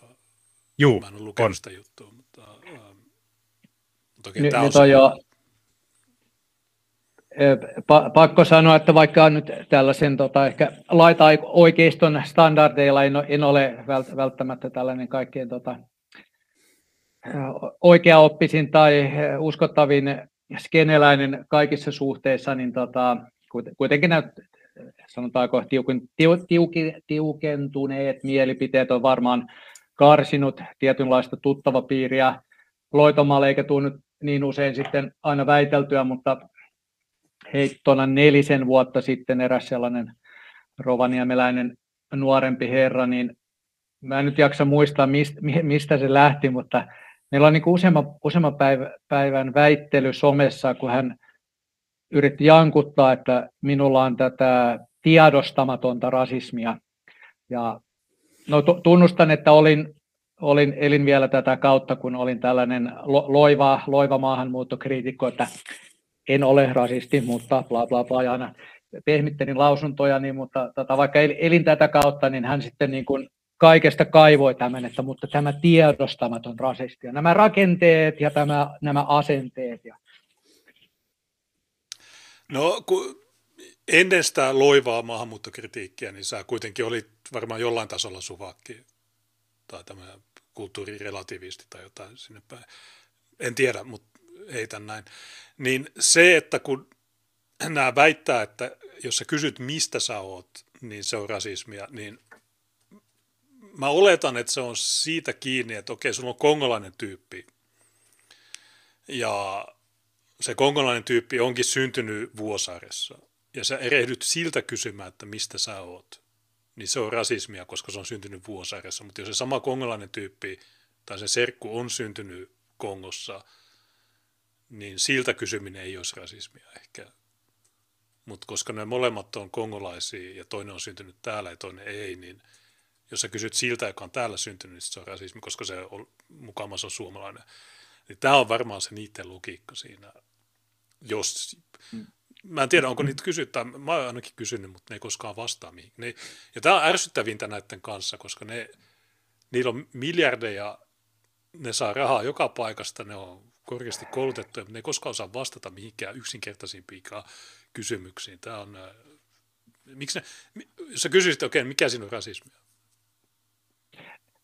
no ehkä, ehkä tämä on tota, liippaa mielestäni jollain tasolla läheltä. Mä rupesin tuossa hiljattain tälleen nyt hu- huumorimielessä seuraamaan erästä rakasta sometuttavaa, kutsutaan nyt häntä vaikka herra Porkkana pääksi, ja tota, osui tänään fiidissä vastaan, kun eräs, tai no voidaan nimel- nimeltäkin mainita, Arman tällainen verrattain tunnettu maahanmuuttaja, niin tota, hän kirjoitti, että mitä helvettiä, että jotain niin kuin 20 vuotta sitten, kun jos maahanmuuttajalle puhuttiin suomea, niin sitä pidettiin junttina, että puhun nyt englantia. Mutta että ny, nyt tämä on rasismia, jos, jos pu- puhutaan englantia, että, että helvetti, päättäkää nyt kumpi on sitä rasismia. Niin sitten her, herra Porkkana pää sitten oli tästä pahoillaan, että kun maahanmuuttaja ei pidä tätä rasismina. Eli, eli tämä, nämä tiedostavat vasemmiston herra Porkkanapäät, niin he, he, he tietävät näitä mamuja paremmin, että mikä on sitä oikeaa rasis, rasismia, ja myöskin nämä mamut saattavat saada satikutia siitä, että te ette ole nyt tarpeeksi antirasistisia, tai no en tiedä, mikä tässä on logiikka. Tulee sellainen tilanne, että suvakit lähtee lynkkaamaan matuja, olette liian mutta tuo, mitä sanoit, niin se pitää ihan paikkaansa, mutta ehkä siinä on käyty juuri semmoinen niin 2000-luvun alun pullahalaus suvakismi, ja nyt se on siirtynyt tähän niin kuin täysin ideologisesti puhdasoppiseen, fanaattiseen, kiilusilmaiseen suvakismiin. Ja se, mitä nämä siis pelkää, kun ne, jos sä menet kysymään, että okei, missä olet kotoisin, tai että saat puhua englantia tummaihoiselle äijälle, niin se, mitä suvakki ajattelee, on se, että sä puhut sille englantia vain siksi, koska se on musta sä kysyt siltä kotimaata vain siksi, koska se on musta. Eli sä huomaat ihonvärin. Ja sä huomaat, että se ihonväri on eri kuin sinulla. Eli sä ajattelet, että se ei ole Suomesta, koska se on tuon värinen, eli sä toiseutat, eli sä syyllistyt mikroaggressioon. Suvakit olettaa, että sun pitää olla täysin puhdasoppisesti ohjelmoitu, sä et näe väriä. Jos tulee joku kaveri, vaikka se olisi pukeutunut inkaksi, niin sun pitää ensin puhua suomeksi ja sitten olla mukava yllättynyt. Ai, etkö sä olekaan suomalainen? mukamas niin kuin es, esittää, ettei näe väriä. Ja sitten kuitenkin niin kuin tiedostaa, että sun pitää olla tosi sensitiivinen, koska jos sä sanot yhdenkin väärän sanan, niin tuo räjähtää, tuo tyyppi. Mähän käytän paljon tätä strategiaa, että mä puhun aina vain suomea matuille, mutta ne ei koskaan osaa sitä. Ja viimeksi kun puhuin maahanmuuttajan kanssa, niin se oli tämä Lahden kokoomus äh, varavaltuutettu, niin en mä tiedä, se, vaikka Yle sanoi, että hän puhuu tosi hyvää suomea, ei se, mulle se puhuu vain englantia. Ja sitäkin vitu huonosti. Niin, ähm. Suomen YK-liiton ihmisoikeusasiantuntija Rosa Puhakainen arvioi, että rasismi on työelämässä tahatonta, tai myös tahatonta. ei kaikki, mutta myös tahatonta. Puhakaisen mielestä on tärkeää, että jokainen ihminen kohdataan yksilönä eikä stereotypioiden ja omien mielikuvien läpi.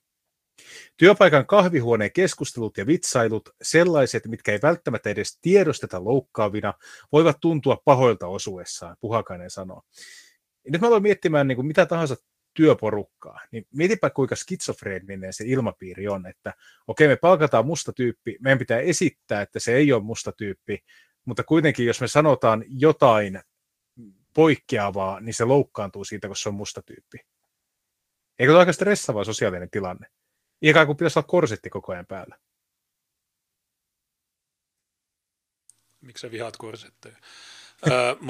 mä vaan sitä, että no mistä tämä puhakainen tietää? Mistä se tietää yhtään mitään? Se on, mä voin kuvitella, minkä näköinen M se on, ja se on joku täysi idiootti. Niin mistä se tietää yhtään mitään? Se on lukenut joku kirjan tai jotain, käynyt jotain yliopiston tämmöisiä typerikursseja, ja sitten se toistaa sitä, mutta ei se, ei se itse tiedä mistään mitään. Mä olen lukenut niitä kauhutarinoita tämmöistä tosi niin kuin, monimuotoisista amerikkalaisista työpaikoista. Aina välillä siellä jotkut niin kuin, kirjoittaa Fortsenille ja muualle kokemuksia niistä. Niin mieti, kun se on tuommoinen porukka, jossa HR-osasto käytännössä valvoo, että mitä kukaan kirjoittelee somessa tai mitä ne tekee työajalla ja sitten sulla on siinä jossakin vaikka koodariporukka tai mikä tahansa tämmöinen luovan työn niin kuin, tiimi, ja sitten siellä on tämmöisiä tuota, etnisiä vahvistuksia, jotka haistelee koko ajan rasismia joka puolta. Sitten sulla on siellä jotain päivystäviä feministejä, jotka haistelee koko ajan patriarkaatin niin kuin, läsnäoloa siinä tilassa. Siellä on transuja, jotka etsii transfobiaa. Niin kuinka stressaava on semmoinen työpaikka? Kuinka paljon helpompaa olisi olla semmoisessa työpaikassa, jossa kaikki on valkoisia, normaaleja? Voisit puhua vaan, että kävin pelaa jalkapalloa ja sitten kävin ravintolassa ja sitten kävin laavulla, oli kiva päivä. Ja sulla ei tarvitse mm. kertaakaan pelätä sitä, että sä hermostutat kymmentä ihmistä. Mm. Se on tarina. Mä sa- saatoin jossain chatissa mainita, mutta mainitaan tässäkin yhteydessä. Mä nyt ehkä en mainitse yksityiskohtia, jos kaipaatte todisteita, niin kysykää minulta, minulta tota henkilökohtaisesti. Kyseessä on eräs kaveri, niin joka nyt on silleen myötämielinen meille, mutta ei ole, ei ole silleen mikään tota, suoranainen sinimustien tukija tai jne. Hän on erässä tällaisessa organisaatiossa töissä ja sitten oli tuossa X aikaa sitten jossain, jossain tuolla Aasiassa reissussa ja ja tota, siellä oli sitten oli tällainen niin kuin suomalainen porukka ja sitten joku tällainen tiukasti tänne liberaali vasemmistoon kallistuva naishenkilö, joka oli jonkunlainen tällainen ryhmäjohtaja. Tämä kaverini oli, kaverini oli sitten täällä erässä Aasiamaassa jutellut jonkun pikkupoikien kanssa ja, ja tota,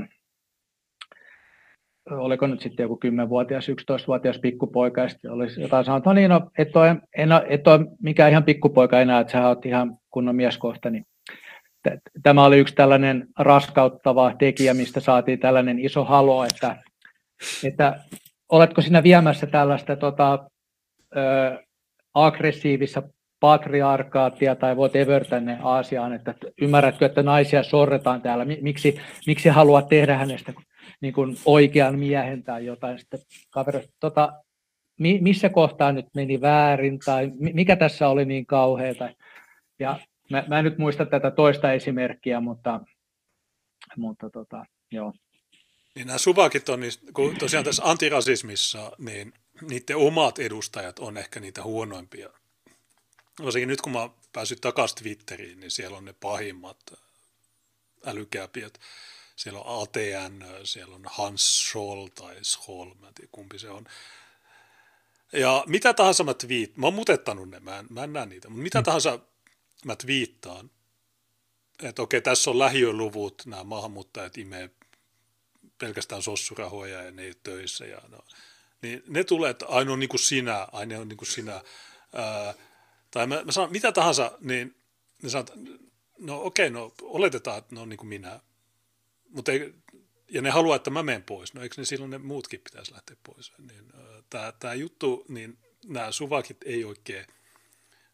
Ja yksi toinen tämmöinen, mistä mä en ole paljon puhunut, niin ranskankielisessä telegramissa oli tämmöinen suvakki, tai suvakeelta kaapattu tämmöinen video. Eli kaksi ranskalaista suvakki, soijamies ja joku lehmä oli mennyt Marokkoon ja ne pyöräili siellä. Ja sitten siellä oli pikkulapsi, jotka jahtas niitä ja sitten ne tönäs ne ja sitten ne ryösti ne ja sitten teki videon, että tämä ei ole kivaa, tämä ei ole kivaa, mutta sitten kun natsit kaappas sen ja sanoi, että kattokaa näitä retardeja, niin sitten ne, ne teki jatkovideon ja poisti sen oman ja sanoi, että joo, me poistettiin tämä, koska me ei haluta, että äärioikeisto ratsastaa täällä meidän jutulla, mutta se niiden eka reaktio oli se, että ei enää koskaan Marokkoa että miksi nämä pojat, miksi nämä lapset ei ole koulussa, tämä ei ole kivaa, miksi nyt on niin meitä. Mulle tuli haava, kun mä kaaduin pyörällä ja näin.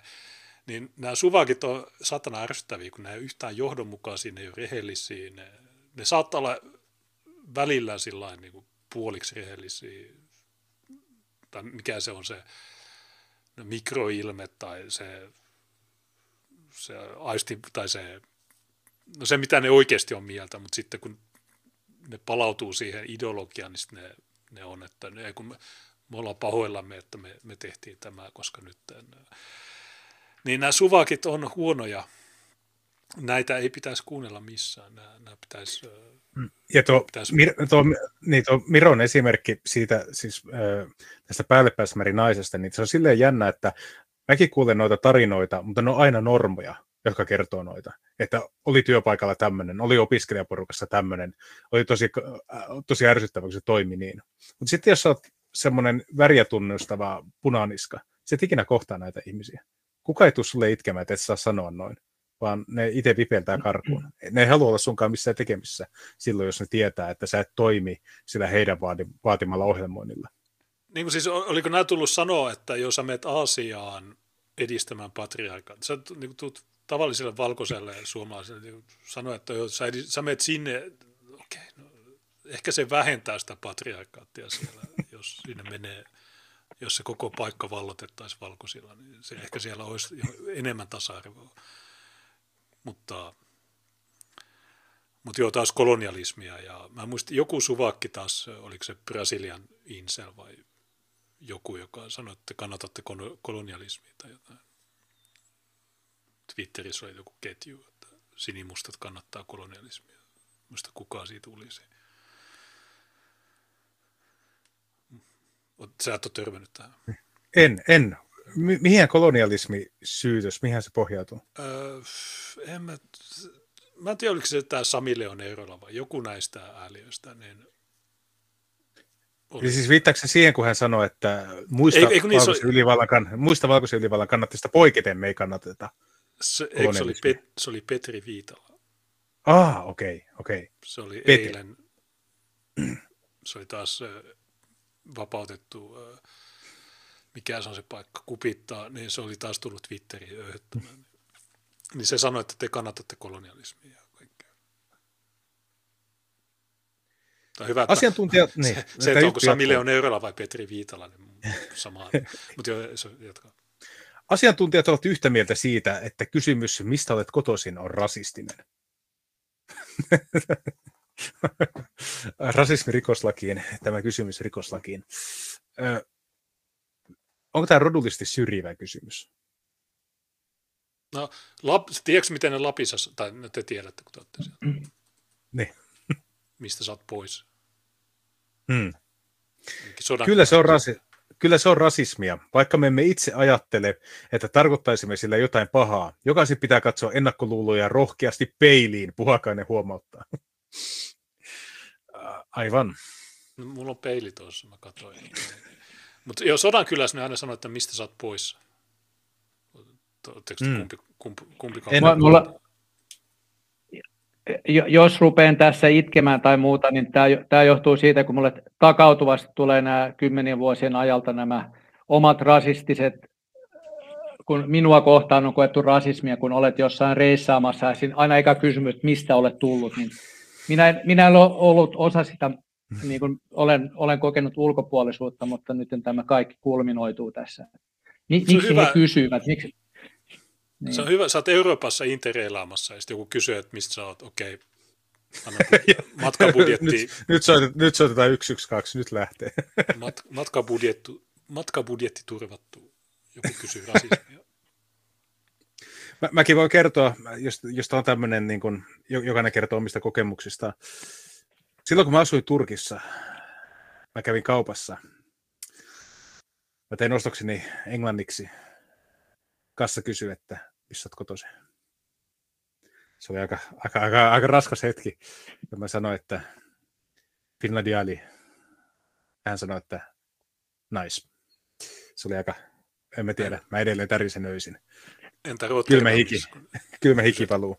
Entä Rotter, 2017 Rotterdamissa, niin mitään.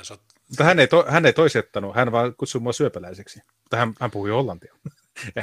Eikä hän oletti, että ö, olen hollantilainen, en tiedä. Niin se ei edes kysynyt sulta, vaan ne keskusteli keskenään. ne, ne, ne oli kotoutunut. Tä, tästä ehkä joku, joku tekee tutkimuksen, kun Tuukka on tälleen julmasti toiseutettu Turkissa, niin onko se, se johtanut tähän kehityskulkuun, että olet, olet fasistisen puolueen puheenjohtaja tällä hetkellä? Se oli se käänteen tekevä hetki, silloin mä tajusin, että tuota, nyt on loukkaus, mistä en pääse yli. Niin tuossa oli... Mutta, jotenkin joku... vaan tuntuu oudolta, että semmoinen käytös, joka on täysin normaalia Euroopan ulkopuolella tai Suomen ulkopuolella, niin se on jotenkin tosi patologisoitua sitten täällä. Ja se, että jos rasismi on se suurin synti, mihin sä voit länsimaissa syyllistyä, niin joka ikinen vuosi sen määritelmä laajenee ja se alkaa koskemaan yhä tahattomampia asioita. Jos aiemmin rasismi oli sitä, että okei, nyt on, tässä on tuhoamisleiriä, nyt se, sieltä tapetaan miljoonia ihmisiä, niin nykyään rasismi on sitä, että saatat syyllistää siihen päivittäin vahingossa. Niin se vähän ehkä vie sitä niin kuin rikoksen pahuutta hieman pois, jos sä voit syyllistyä päivässä vahingossa 30 kertaa rasismiin. Vai ajatteletko samoin? Onko sä laageria vai Guinnessia? Niin, en mä, Tällä nyt sivuraiteena tulee mieleen, että va- vaikkakin tota en, en allekirjoita tätä niin kuin y- yleislinjana, että mitä huonommin menisi, niin ihmiset mystisesti herä, heräisivät, mutta sanotaan ehkä näissä tietyissä yksityiskohdissa siinä on niin kuin tiety, tietyssä mielessä pointtinsa, että just tämä, niin kuin, että, tota, rasismiherkkyys on, on mennyt niin, kuin niin pitkälle, että tai, no, kai sitä voidaan aina viedä pidemmälle, mutta jotenkin niin kuin tuntuu, että se raja tulee jossain va- vaiheessa vastaan, että sanotaanko se yhdistetään siihen, että aktiivisesti niin kuin kerrotaan tästä toisesta vaihtoehdosta, niin ehkä siinä on ta- tavallaan niin kuin se, sekin efekti, että se voi jollain tasolla kaatua siihen omaan hulluuteensa, tai ainakin jotkut ihmiset pystyy niin hyppäämään ulos siitä. Mutta toisaalta meillä on ehkä se biasoitunut asenne tässä, että kun me luetaan oikeasti näitä juttuja ja me jopa muistetaan nämä jutut, kun taas ne normot, niin ne ehkä näkee otsikon, mutta jääkö se niitä edes mieleen, niin ja, monesti, ja just tämän takia monesti, kun sä törmäät suvakkiin, ja sä teet suvakille sen, mitä ne, tai jos suvakki reagoi sillä tavalla, mitä, millä meidät on koulutettu MTV-otsikoiden kautta, sanotaan, että no toi rasismia, niin sitten suvakit on, että miten niin. Niin ne, ei, ei, ei oikeastaan kukaan näistä edes tiedä, ei kukaan muista näitä. Sama äänestäjät, äänestäjät ei muista edellistä viikkoa, niin nämä, se, että me puhutaan näistä aiheista, niin se tuolla reaalielämässä, niin se ei oikeasti mene näin. Mutta kuitenkin ne rakenteet muuttuu, eli se politiikka tulee voimaan se, tiedostaako normot sitä tai ei, niin se kuitenkin ä, tulee voimaan ja siksi, se, siksi tämä on tärkeää vastustaa ja puhua sitä vastaan ja myös kerto, tai kritisoida, kritisoida sitä järkevällä tavalla. Siis, niin, tuo on hyvä pointti, koska jos miettii, että me nähdään tämä otsikko ja me tiedetään, että mitä tämä tulee tarkoittaa vaikka käytännön työyhteisössä, että ne tässä sanoo, että no, syrjintää pitää kaikissa muodossa torjua. Ne, ne vielä sanoo täällä lopussa, että jokaisen pitää tietää, mitä tehdään, jos kohtaa rasismia, saarto alle viivaa. Niin joku normi lukee tuon sovaa sille, että ah, no, no noita SPR tai jotain noita naisten juttuja ja ei, ei se mua niin kiinnosta. Ja sitten siinä vaiheessa, kun se ensimmäistä kertaa joutuu jonkun vitsin seurauksena HR-osaston kuulusteltavaksi, niin se ei välttämättä osaa laskea yksi yhteen, että hetkinen, se, se johtuikin tästä vaan se tulee niille aina yllätyksenä silloin, kun se tulee niin kuin kolahtaa omaan nilkkaan. Ja se, että niin kun, jos tehdään normaalin ihmisen elämästä ja itseilmaisusta mahdollisimman vaikeaa, niin herättääkö se ihmisiä enemmän radikaalikansalliseen toimintaa? Voi olla joitakin yksilöitä, jotka niin kun ajattelee, että on pakko löytyä jotain parempaa. Tämä ei voi olla se ainoa, mitä on tarjolla. Mutta kyllä mä näkisin, että se on myös semmoinen paskatesti ja moni alistuu siihen. Jos, niin. jos ihmiset ovat tähänkin mennessä hyväksyneet kaikki nuo, niin miksi ne hyväksyisi jatkossakin? Niin ja monet ottaa tämän sitten huumorilla, että jos joku niin. sanoo jotain, niin sitten joku nauraa, että he he, mutta tuo rasismi. Se on, se on joku naurun aihe, mutta se kuitenkin se, se, se, se on se uusi todellisuus, joka on voimassa oikeasti ja toisessa tilanteessa niin se ei ole enää vitsi, vaan sä oot tuomari edessä maksamassa kymmeniä tuhansia euroja. niin se, siksi tämä on tärkeä aihe. Mm. No joo, vedän siinä mielessä sanani takaisin, että joo, se pelkkä typeryyden syventyminen on erittäin epätodennäköistä, että se itsessään herättää ketään, että var, varmaankin pitää olla niin kuin joku, no miten sanotaan, joku linkki henkilöön, joka on jo osannut astua sen ulkopuolelle, ja tällainen epätodennäköistä, että se tapahtuisi pelkästään itsessään, mutta lähinnä niin kuin ajoin taka, takaa, että kuinka, no joo, nähtäväksi jää, koska jo, jokainen vuosi aina yllättää niin kuin hulluuden määrässä, joten vaikka ajatellaan, että nyt ollaan aika syvällä, niin mitä on taas keksitty vuoden tai kahden päästä, niin Mä itse mietin esimerkiksi sitä, jos mennään aiempiin vuosikymmeniin, ja käytetään Yhdysvaltoja esimerkiksi, jossa Yhdysvaltoistahan kaikki nämä termit ja rajoitteet ja uudet käyttäytymisetiketit tulevat, niin 90-luvulla oli vielä ihan normaalia tehdä läppää homoista tai transvestiiteistä. Transsukupuolisuutta ei edes tunnistettu siihen aikaan, vaan tra, niin kuin transvestiiteistä tehtiin tosi paljon läppää. Oli se South Park tai mikä tahansa MTVn ohjelma, niin se oli hulvatonta huumoria. Vielä 80-luvulla ja 90-luvun alussa esimerkiksi, jos mietitään tämmöistä populaariviihdettä, niin showpaini skenessä oli semmoisia painijoita, joilla oli klaanitaustaa. Ja ne otti sen osaksi sitä heidän hahmoaan. Saattoi olla semmoisia showpaini niin kuin, ö, promotioita, missä mustat painijat niin kuin, nä- näytteli poppamiehiä. Tai sitten tuota, saattoi olla semmoisia, kun niin kuin, mikä oli Tax tai joku tämmöinen tiimi, missä oli mukamassa kaksi mustaa äijää, jotka le- veti vesimelonia ja paistettua kanaa ja sanoi, että me voitetaan tämä matsi ja sitten me raiskataan teidän valkoiset tytöt ja jotain tämmöistä. Ja se oli syvässä etelässä ihan ok. Ja jos tämmöiset ihmiset, joiden kantti ja huumori kesti nuo ajat, jos miettii vielä Ysärin alkua, että Pat Buchanankin sanoi Los Angelesin mellakoissa, että ampukaa ne eläimet.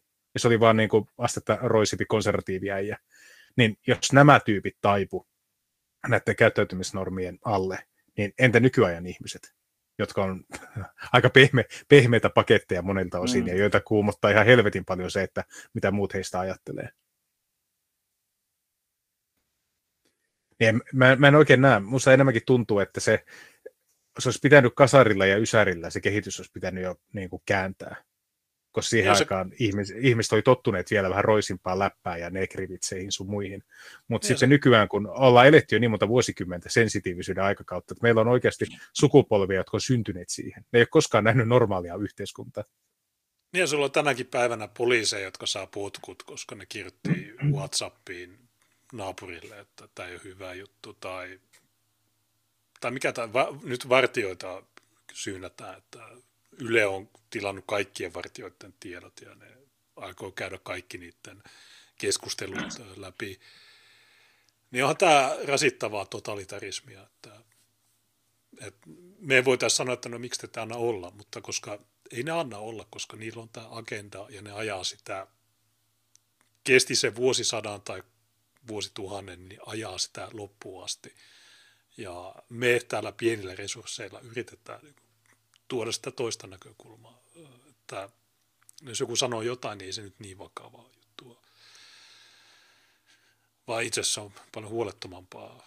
Kun tosiaan met, met jonnekin 70-luvulla tai tämmöisiä, niin sä katsot vanhoja videoita, niin sä katsot, kuin, kuin rentoa silloin oli. Että ei ollut mitään tämmöistä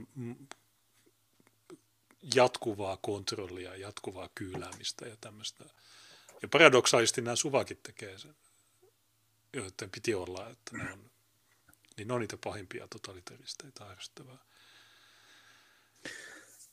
Niin, ja sitten jos miettii, mennään vielä vuosikymmeniä taaksepäin, niin jotain niin kuin oman aikansa supertähtiä, kuten vaikka Clint Eastwood, jos puhutaan niin kuin ihan elokuvista, niin kuin Dirty Harry, joka oli äärimmäisen suosittu, niin mietin, että se ensimmäinenkin Dirty Harry, niin se on San Franciscossa, eli kaikista Yhdysvaltain liberaalimmissa kaupungissa, niin siellä on valkoinen punaniska, seksisti, rasisti, poliisi, jota kaikki ihailee, ja se ampuu kaikki, se ei pidätä ketään.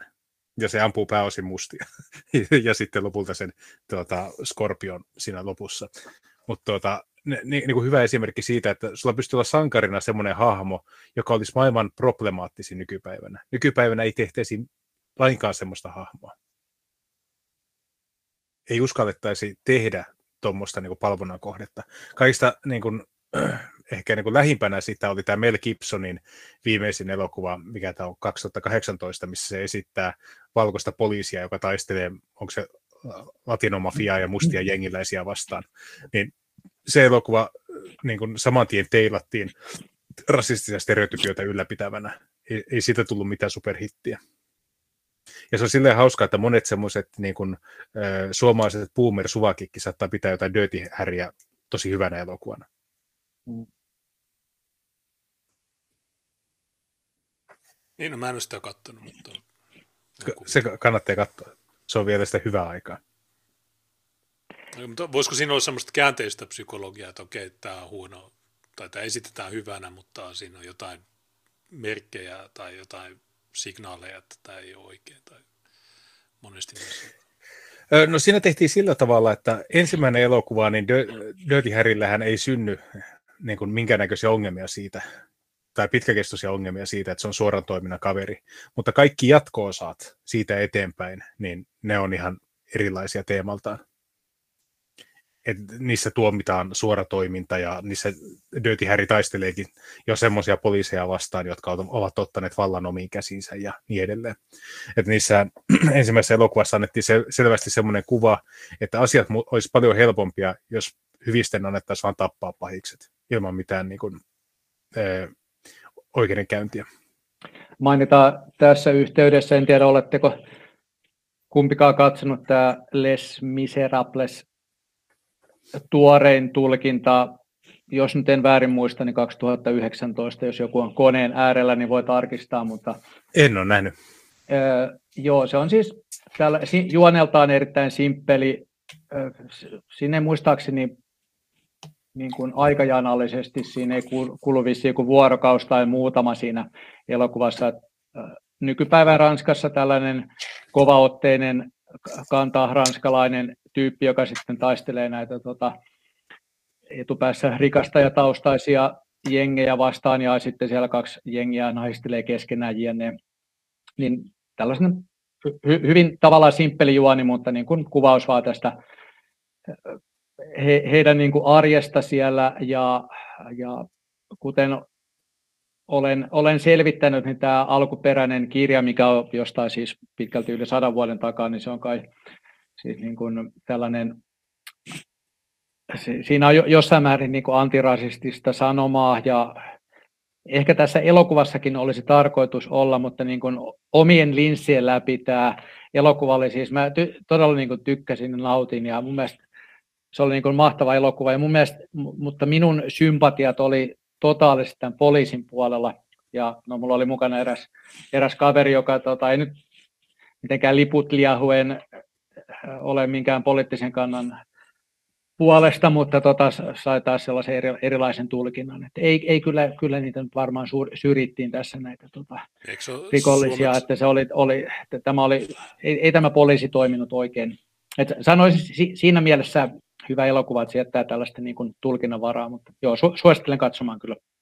Kurjat Victor Hugo 1800 ja siinä oli joku muija Koset, joka siinä on, että va- valtio syrjii tai kohteli huonosti, mutta okei, tämä uusi elokuva, niin siinä on varmaan vähän muokattu sitä Joo, se, se siis löyhä, löyhästi pohjautuu siihen. Ja, Siitä on eri, eri tulkintoja, mutta tämä on se tuorein. Ja pitää laittaa muistiin.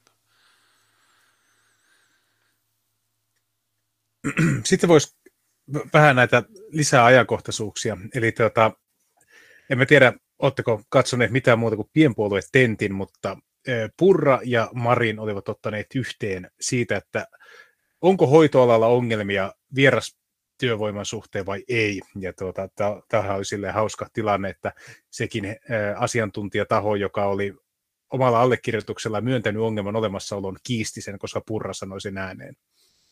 Joo, en tiedä, mä, miten, mä miten tarina kattonut... on edennyt tästä eteenpäin, mutta mun mielestä se on sinänsä huvittavaa, että jostakin faktasta pitää irtisanoutua, jos väärä ihminen lainaa sitä. Joo, tämä on hyvä aihe. Mä en ole katsonut niitä tenttejä, mutta ilmeisesti Iltalehden tai Iltasanomien sanomaa siinä lasitalossa niin oli tämä tentti, jossa sitten Sanna Marin taas teki, mitä Sanna Marin tekee, eli sekoilee niin kuin Zelensky kokainipäissä ja raivoo. Riikka Purra, mitä se sanoo, että niin, no mä oon keskustellut näiden, ja sitten Sanna Marin on valehtelee, että sä oot, niin, mutta sitten kun jälkikäteen sitten Twitteriin on tullut näitä persujen kannanottoja, että no tässä on, suor, tässä on tässä on tämä PDF eduskunnan sivuilta, kun Silja Paavola superta, ettei joku näistä niin sanotuista ammattiyhdistyksistä on näissä valiokunnissa sanonut tai jossain todennut, että jos te tuotte meille kielitaidottomia hoitajia, niin ne kielitaidottomat hoitajat lisää näiden suomalaisten hoitajien rasitusta, koska ne ei ymmärrä kieltä ja, ne, ja tavallaan kielimuurin taakse on helppo piiloutua, jos et sä osaa mitään koska tavallaan mä uskoisin, että edes kielimuuri, jos, jos jo, kuvitellaan, että se olisi oikeasti joku saksalainen hoitaja ja sä tietäisit, mitä sä teet, niin mä luulen, että se kielimuuri ei olisi mikään ongelma. Mutta kun Suomi on ottanut näitä, no mitä Suomi on ottanut, niin ne voi sitten olla, että no mä en ymmärrä tätä kieltä. Ja siellä, meillä on tässä keissi, jossa oli neulavirhe Turussa, eli joku kotihoitoon palkattu hoitaja oli käyttänyt 50 potilaan kohdalla samaa neulaa. Niin mä en usko, että se hoitaja on suomalainen, koska mä, mulla ei mitään koulutusta tällä alalla, mutta mäkin tiedän, että neula on kertakäyttöväline. Kyllä, ja se on sen kaltainen virhe, että se ei synny muusta kuin törkeästä huolimattomuudesta. Niin, tai, tai sitten, y- että se on ymmärtänyt väärin, että okei, sun pitää nyt, meidän pitää säästää jossain. Okei, no mä säästän näistä neuloista. Kyllä, tämä, tämä on, mutta, se huomioon. Mä otan suoran lainauksen tästä tekstistä, jota ei kuulemma ei ole olemassa. Niin. Sote-sektorin työvoimapulassa maahanmuutto ei ole yksinkertainen ratkaisu kuin monilla muilla aloilla. Mikäli sosiaali- ja terveydenhuollossa työskentelevillä hoitajilla ei ole riittävää kielitaitoa, siitä muodostuu vakava asiakas- ja potilasturvallisuusriski. Ilman riittävää kielitaitoa ammatillista osaamistakaan ei ole hyötyä, koska työskentely on tiimityötä ja siinä on hyvin merkittävässä osassa tiedon siirto niin suullisesti kuin kirjallisesti. Ilman riittävää kielitaitoa olevat työntekijät kuormittavat merkittävästi myös muuta henkilöstöä. Tämä lisäkuormitus on yksi lisäsyy, kun he miettivät jopa alan vaihtoa. Suoraan paperista. Joo, ota, tämä mahdollisesti katkesi tämä lähetys. Mä en ole ihan varma. Tuo mun softa ei näytä, että olisi katkennut, mutta Okei, jo, chatissa sanotaan polpu, eli jo katkes. O- otetaan muutama sekunti, niin tämä varmaan lähtee uudestaan Joo. käyntiin. Tuo sanotaan, että jatkui heti. Aha, okei. Okay. Niin mä näin yhden kuvakaappauksen jostain halla Facebookista, jossa halla oli todennut, että joo, nämä ammattiyhdistykset, niin ne tulee aina meille sanomaan, että tämä ei ole hyvää, tämä ei ole hyvää. Mutta sitten kun tulee se tosi tilanne, niin sitten nämä samat ammattiyhdistykset meneekin demareiden ja muiden suvakkien puolelle, koska se ammattiyhdistyksen jäsenistön etu, niin se ei saa mennä puolueen edun edelle. Niin viime lähetyksessä me puhuttiin paljon ammattiyhdistyksistä ja kuinka tärkeitä ne on, mutta tämmöisessä tilanteessa, niin onko ne sitten, jos ne aina tulee mokuttaa ja sanoo, että eikö te olette rasisteja, ja ne tulee vielä kiistää juttuja, joita ne on kirjallisesti todennut. ja, ja se on ihan ok, että ne, ne itkee, että joo, sitä ja tätä, mutta miksi sen jälkeen, kun on todistettu, että ne on sanonut tämän, niin sitten se keskustelu, sitä ei oteta huomioon, sitä argumenttia, että niin padu, että te olette sanonut tämän. Se, sitä ei, mä en ole nähnyt missään siihen kannanottoa. Niin tämä on vitu Mä, mä, mä vihaan tätä julkista keskustelua. No mitä näihin voi Re... sanoa sitten? Että, no okei, okay, sano vaan.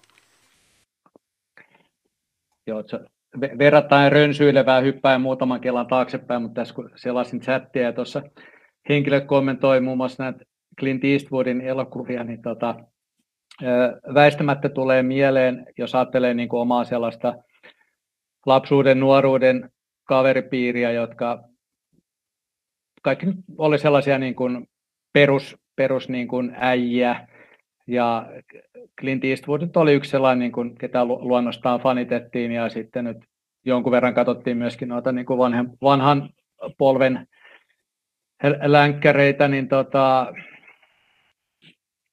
nä, nä, näen kyllä tällaisen tietyn niin kuin, yhteyden tässä viihteessä, mitä kulutetaan ja omasta nykyisestä maailmankatsomuksesta, niin sellaisen tervehenkisen maailmankuvan, että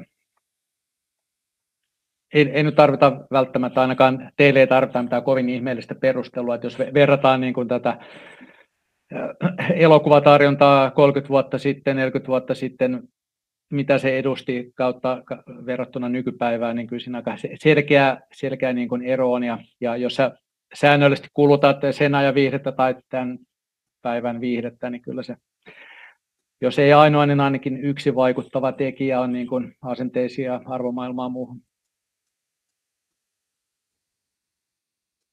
Niin ja ylipäätänsä, että on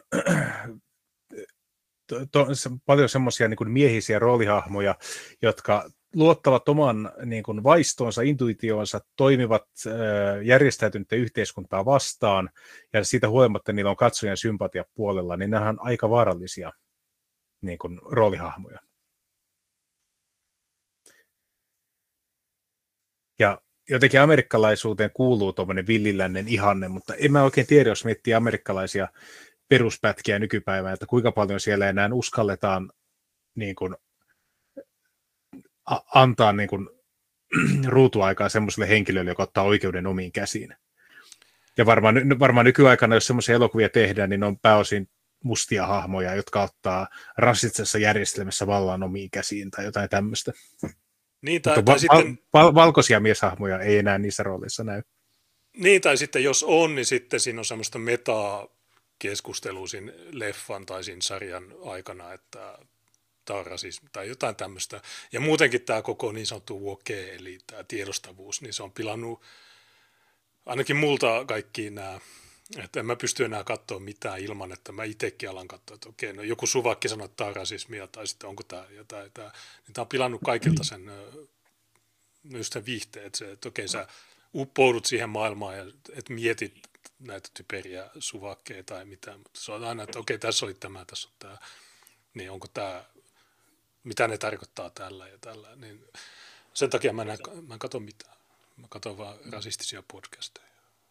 Tämäkin on, mä en, en tiedä oletteko, tai siis aina välillä ja kausiluonteisesti, kausiluontoisesti seuraan, mutta en tiedä oletteko käsitelleet tätä viihteen uudelleen kirjoittamista missä määrin, mutta osui just hiljattain jossain vissiin Facebook-muistoissa tämä, olisiko nyt kolmen vuoden takaa, oliko nyt muistaakseni Oulun yliopiston tai joku tiedostava naishenkilö, joka oli huolissaan tästä Disneyn satujen heteronormatiivisuudesta ja muusta, ja sitten työ, työskentelee muuttaakseen, muuttaakseen niitä tällaiseen te, tervehenkisempään, eli homompaan suuntaan, ja, ja ne, mulla on kanssa, kanssa tota, se, se, löytyy muuten, lämmin suositus löytyy kyllä helposti pdf-näkin netistä niin ilmaiseksi, mutta tämä Politically Correct Bedtime Stories, erittäin, erittäin tota, hulvatonta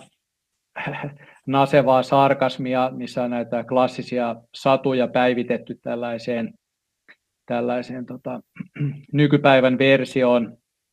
Tällä en nyt muista niin tarkasti ulkomuistista, mutta esimerkkinä vaikka tämä tota, klassinen pu- punahilkkasatu, niin iso paha susi kohtaa, kohtaa tota, punahilkan metsässä ja on niin kuin aikeissa syödä suihinsa hänet, mutta punahilkka vastaa silleen tomerasti, että ymmärrän, että sinua on kohdeltu kaltoin ja olet ollut yhteiskunnan ulkopuolella ja syrjitty ja sen takia sinulla on tällaisia, tällaisia tota,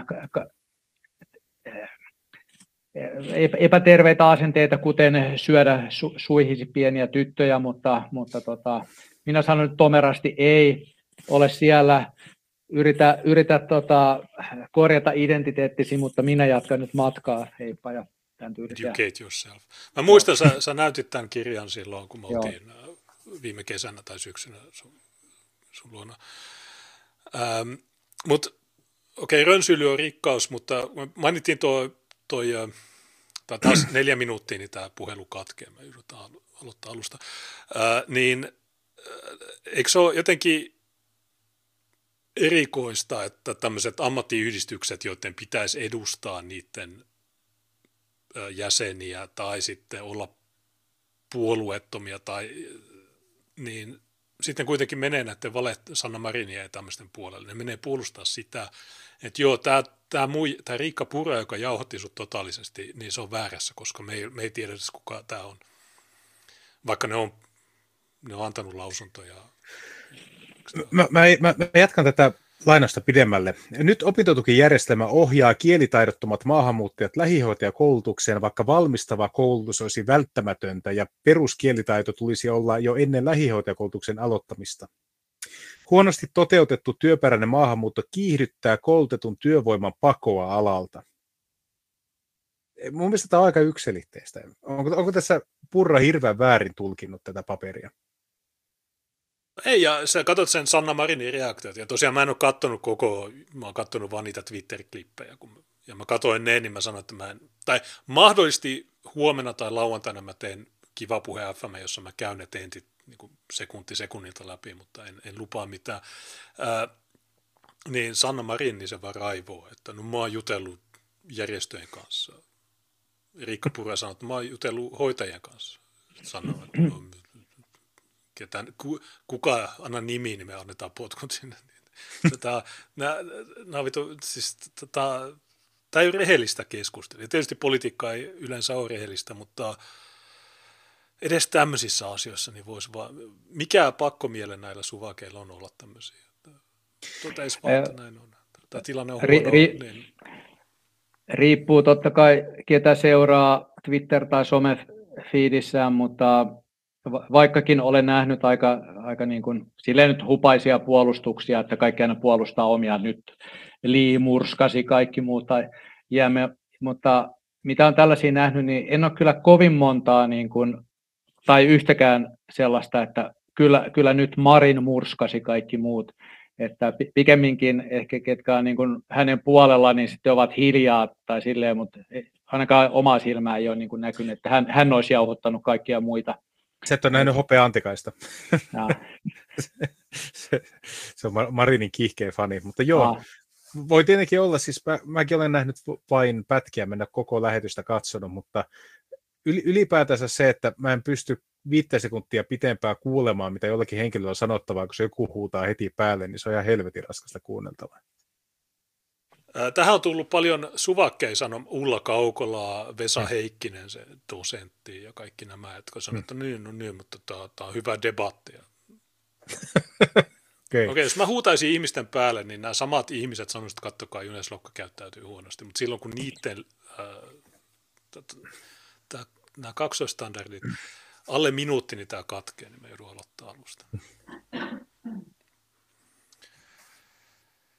No jos mä katkaisen tämän, niin voidaan... Joo, katkaise vaan. Ota vielä sitten viimeinen sen jälkeen. Joo, viimeinen tunti. Tämä on tämmöinen monokulttuuri, jossa käytetään tämmöistä uudenlaista teknologiaa, jossa katkaistaan, tämä aika rasittavaa, mutta ei tässä mene kovin kauan. Mä avaan uuden Googlelle pitäisi maksaa joku kaksi ja puoli euroa kuukaudessa. Ja jos mä käyttäisin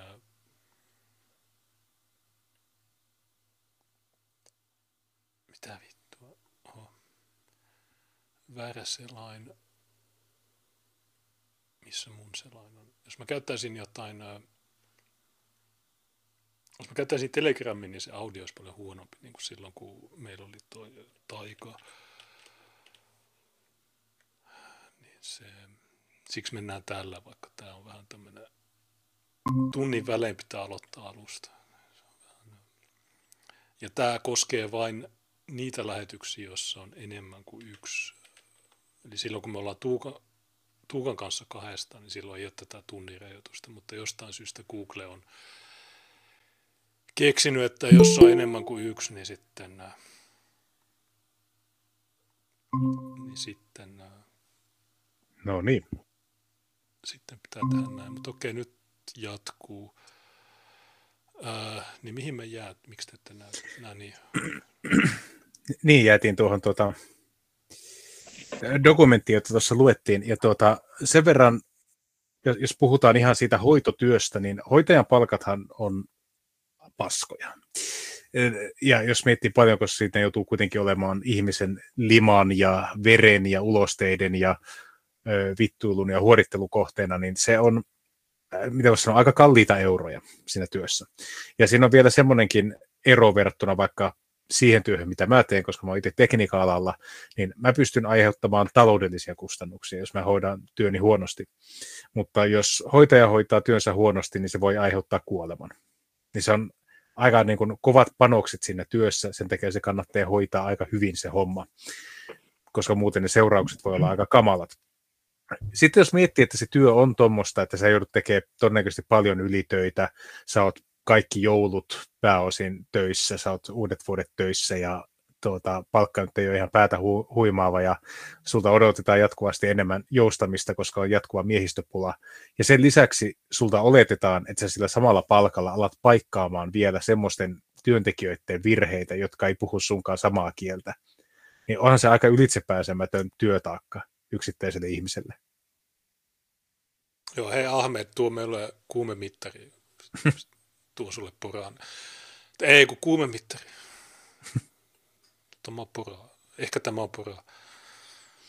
Ja sitten jos, mitä ne puhuu tuosta tiedon välityksestä, niin kuvitelkaapa, jos on vaikka vuorovaihto, on niin kuin hoitajia, jotka käy aamulla, jotkut käy päivällä, jotkut käy yöllä ja niin edelleen. Ja se tieto pitää aina niin kuin raportissa siirtyä seuraavalle hoitajalle. Ja sitten jos on semmoinen hoitaja, joka ei osaa suomea ollenkaan, se kirjoittaa ihan mitä sattuu siihen omaan paperiin. Siitä ei käy ilmi, mitä ihmiselle ollaan tehty, mitä lääkkeitä se on saanut. niin kuinka mahtavaa niin kuin aloittaa työvuoro sillä, että mitä, mitä helvettiä mun, mun pitää tehdä. Kelle sä valitat siitä? Jos sä valitat, niin saat putkut. Mä oon kuullut yhdestä, vahva tornari on, että eräs tuota henkilö, joka on hoitoalalla, olisi sanonut, että hän ei suostu semmoiseen työvuoroon, missä on vieraskielisiä. Ja hän oli päässyt semmoiseen työvuoroon, jossa on vain suomalaisia. Hän oli sanonut se omalle pomolleen. Ja pomo oli vissikin hyväksynyt tämän hänen pyytönsä. Puhutaanko yhteistä pohjoisen tuttavasta? Puhutaan erästä tuttavastamme, joo, kyllä. Okay, joo. Tämmöisen huhu olen kuullut, että periaatteessa se on mahdollista, jos alkaa itse asettamaan ehtoja. Hmm. Joo, se voi varmaan siellä täällä olla vielä mahdollista, mutta tuokin poistuu mahdollisuus. niin mä jotenkin mietin, että tuo jännä, että tuo ala on semmoinen, että jolla on niin valtava työvoimapula, että periaatteessa sä voisit tykitellä mahdollisimman vapaasti, koska sua on tosi hankala niin kuin korvata kellään muulla. Niin sitä mä oon miettinyt, että miksei sieltä enemmän tule niitä sora-ääniä. Ei ne pysty 12 hoitajaa heittää helvettiin, jos jokainen niistä sanoo, että tämä on paskaa. Mä oon samaa poliiseista. Poliiseja on mm. varmaan vielä vaikeampi korvata, mutta... Tai en mä tiedä, onko vaikeampi, mutta on tässä nyt ollut otsikoita, että on hakijoita, mutta ne ei, ne ei läpäise mitään. Luulisin, poliisitkin voisi sanoa, että okei, tämä juttu ei, ei nyt toimi. Mutta ehkä, ehkä me päästään jossain vaiheessa siihen Ranskan tilanteeseen, että niin koko ajan ihmiset on kaduilla ja öhöttämässä. Onko se sitten se, mitä me toivotaan? Niin vähän näköjään miten tämä järjestelmä niin pyörii tulevaisuudessa? Ketkä tuottaa palveluita mille porukalle ja millä rahalla? Tämä, on niin mun mielestä mielenkiintoinen kysymys. Miten tämä niin koko, niin kuin, jos puhutaan makrotasosta, niin miten tämä koko järjestelmän kantokyky on varmistettu? Jotenkin nyt tuntuu siltä, että suomalaiset korvataan tyypeillä, jotka aiheuttaa entisestään niin kuin rasitetta niille harvoille suomalaisille hoitajille, mitä siellä on.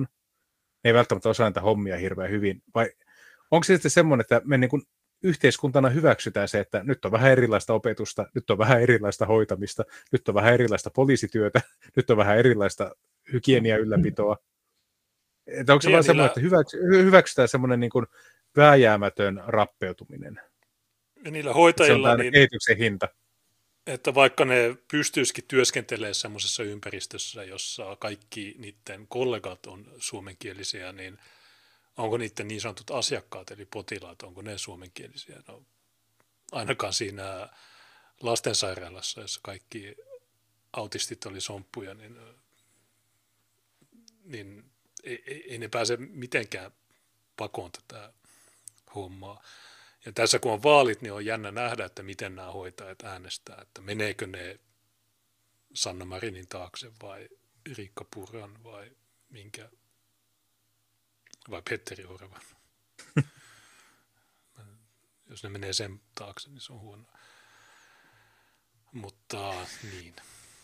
Niin, se on kuitenkin sellainen porukka, pelkästään noihin ammattiliittoihin kuuluu kymmeniä tuhansia ihmisiä. Niin jotenkin voisi kuvitella, että se olisi valtava äänestävä joukko. Ja periaatteessa se, joka sanoo, että no me nostaa hoitajan palkkaa kolmella saalla, niin saisi niiden kaikkien äänet. Mutta ei se vissi toimi ihan niin. Mutta voiko ne, tai mä en tiedä miten nämä toimii, mutta voiko ne itse niinku alkaa lakkoilla, että okei, tämä Silja Paavola ja sitten se yksi muija, niin on huonoja edunvalvojia meille, että me halutaan näistä eroa. Että me lakkoillaan, me ei lakkoilla enää Sanna Marinia vastaan, me lakkoillaan tätä meidän omaa ammattiyhdistystä vastaan. Ja Ranskassahan poliisi, äh, poliisilla on useita ammattiyhdistyksiä just tämän takia, koska siellä on liikaa niitä suvakkiyhdistyksiä, niin siinä on tullut näitä rasistisia näitä normaaleja ja niin edelleen. Niin sama juttu täällä, että jos, jos nämä hoitajat on se, jos, jos ne niin pystyy tajuamaan, kun ne katsoo keskusteluja, ne tajuaa, että okei, nämä meidän edustajat on kusettajia, niin alkaako ne lakkoille niiden omaa yhdistystä vastaan? Mä toivon, että kyllä, koska se on, se on ainoa tapa saada joku oikea edustus sinne, joka oikeasti edustaa niitä, eikä mikään kontrolloituu ammattiyhdistys.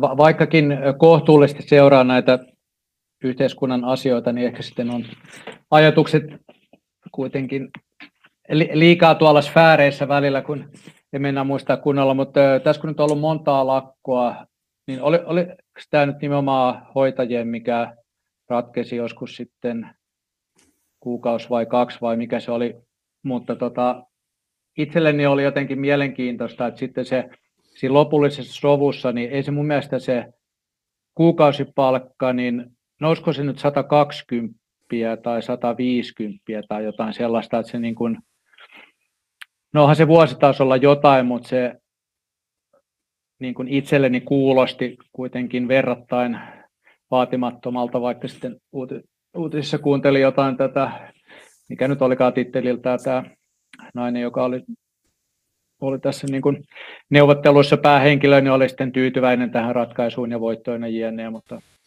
se taisi olla muistaakseni 6 prosentin korotus, minkä he sitten saivat, vai joku voi, mä vaan muistan, niitä, niitä oli useampi kierros, missä niitä käytiin läpi, Saat, saattoi olla enemmänkin. Tämä oli vain muistikuva, että se olisi ollut se, minkä he sitten saivat. Joku voi chatissa muistaa paremmin, että mihin prosenttimäärään he lopulta sitten pääsivät. Mutta heti välittömästi sen hoitaja palkkasovun jälkeen, niin kaikki muuthan ammattiliitot alkoi uhkailemaan lakoilla ja kaikki muut sai lähes samanlaisen yleiskorotuksen, mitä hoitajakin. Että ei se hoitajien niin kuin, suhteellinen palkkataso niin kuin isossa mittakaavassa on muuttunut varmaan mihinkään. Että nyt, niin nyt on, niin on ahtaajat ja on rautatietekijät ja oli teknologiateollisuus ja oli pro ja mitkä kaikki niin kuin meni vuorotellen lakkoon ja vaati samanlaisia korotuksia. Ja nämä minikorotukset, niin ne on aika mitättömiä tämmöisessä tilanteessa, jossa no, hinnat on noussut varmaan 50 prosenttia. Mm. Se, se ollaan ihan lohtu. Ja sitten tuota, kaikista pahintahan se oli kaupan alalla. Ja siis kassatyöntekijä taitaa olla ymmärtääkseni suurin yksittäinen niin kuin ammattiharjoittajien joukko, mitä Suomessa on, niin nekin sai sen, että okei, 150 tulee palkkaa lisää, mutta suomen kielen vaatimus poistuu. Vähän silleen, että nyt te olette aika halvalla myyneet itsenne, että ette vielä tiedä, mihin tämä johtaa. E-, et sekin, että olisi mukava, että olisi semmoinen ammattiliitto, joka sanoo, että ei yhtään vierastyöntekijää ja tuota, pidetään palkkatason korkeana ihan röyhkeästi kotiin päin vetävää linjaa. Ja mä en ymmärrä, miksi, miksi niin ei tehdä. Jos sulla olisi tämmöinen kansallismielinen ammattiyhdistysliike, niin mitä se häviäisi? On varmaan paljon niin kuin, duunarialoja, missä sille löytyisi kannatusta. Mutta jostain kumman syystä niin noissa ä, ammattiyhdistystoiminnan sisäisissä vaaleissa niin tämmöiset perussuomalaishenkiset kaverit ei ole koskaan pärjänneet. Ne menee aina demareille ne äänet. No onko se, että ne työntekijät on vähän yksinkertaisia tai ne ei tajua? En mä tiedä. Mä, no mi, miten ne automaattikassat sitten, että eikö se ole iso, melkein isompi uhka? En mä tarvii kassatyöntekijöitä. Mä olen maatilalla laitan ne, jos kannaa itse. Niin sekin on yksi mahdollisuus. Ja yleensä että mä aina välttelen automaattikassoja viimeiseen asti. Mä menen tietoisesti aina siihen, missä on ihminen töissä. Mun mielestä se on niin kuin ankein kaupassa käynnin muoto, että sulla ei ole edes sitä sosiaalista hetkeä siinä, mikä sulla kassaneidin kanssa on. Niin ja niissä, kun, kun sä, sä haet laatikon olutta, niin sinne silti tulee joku ämmä sanoo, että Onko se papereita? niin, no ei ne kysy papereita, mutta Okei, okay. eteenpäin. Liittyen näihin ammattiliittoihin, niin tuota, Suomen uutisto julkaissut toisenkin jutun. Toteaa, että maahanmuuttajien alhainen järjestäytymisaste tuhoaa AY-liikkeen ja yleissitovuuden. Putkonen varoittaa, työperäinen maahanmuutto uhkaa koko AY-liikkeen olemassaoloa. No tässä ei tietenkään mitään uutta tai ihmeellistä, ja minusta on hieman omituista, että jos ammattiyhdistykset eivät älyä sitä, että se on työnantajataho, joka on aina vaatinut lisää maahanmuuttoa, ja tuota, ne eivät niin ajatelleet, että voisiko tässä olla joku syy, että miksi ne haluaa kielitaidotonta, täysin järjestäytymätöntä työvoimaa, joka on valmis ottamaan minkä tahansa diili vasta. Ja mitä köyhempi maa, sen parempi ammattiliitot eivät miettineet, että hetkinen, tämä voi johtaa johonkin tiettyihin johtopäätöksiin.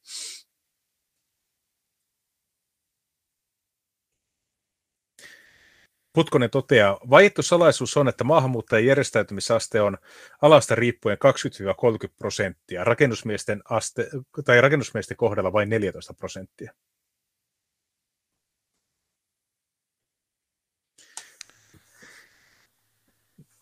Niin mietipä jotain tuommoista superin tai mikä tahansa niin kuin, ty- työntekijä tuotannon sektorin tuota, edustajaa, ja sä kannatat täysin rinnoin vapaata maahanmuuttoa. Sä lähdet mukaan näihin kokoomuksen laskelmiin, joo, tarvitaan kymmeniä tuhansia tyyppejä maahan ja niin edelleen. Ja sitten tuota, yksikään niistä ei kuulu liittoon, ja kaikki niistä perustaa jonkun mikroyrityksen ja laskuttaa neljä euroa tuntista omaa työtä. Niin, no jos ne ammattiliitot on niin huonoja, että... tai sitten ne, jotka, ne ihmiset, jotka kuuluu niihin liittoihin, niin ne on vaan siellä vaan sen kuulumisen ilosta, että ne on rivijäseniä ja ne ei koskaan sano mitään. Ne, vähän niin kuin äänestää, että ne ei tajua, missä mennään. Niin, niin ne, jotka on tajunnut, niin sitten ne, ne on perustanut omaan yritykseen. Se on okei, okay, ihan sama. Niin, jos saan lyhyen rönsyily heittää, mutta mielestäni on, on pointti, niin mä en tiedä, oletteko, oletteko katsonut tätä Peaky Blinders-sarjaa, mikä on tota, no, tässä oikeistoskenessä myöskin jakanut mielipiteitä, jotkut on ylistänyt sitä ja sitten jotkut ollut vastaan, mutta t- tähän liittyen, niin siinähän on tätä reilun sadan vuoden vai miten nyt sijoittuukaan tarkalleen tätä ammattiyhdistys kautta eri niin kuin ryhmittymien välistä kilpailua. Tai, tai, tai sorry, no mä itse asiassa sekoitan myös yhteen toiseen sarjaan, mutta niin tai näin kuitenkin, jos puhutaan reilu sata vuotta taaksepäin, niin se oli, oli niin kuin sellaista to, aivan selvi, selviytymistaistelua, että just Jenkeissäkin niin kuin kiinalaiset, irlantilaiset, niin niin tota, se oli, oli vähän kovempaa meininkiä kuin nykyisin, että pidetään omien puolta, mutta vaan tähän, tähän liittyen. Että... Niin mikä se sarjan nimi oli? No mä itse asiassa sekoitin nyt yhteen toiseen sarjaan kuin Warrior, mikä sijoittuu tuonne, tota, missä on näitä kiinalaiset ja irlantilaiset klaanit taistelee keskelle jääneä, mutta viittasin eka tähän Peaky Blinders.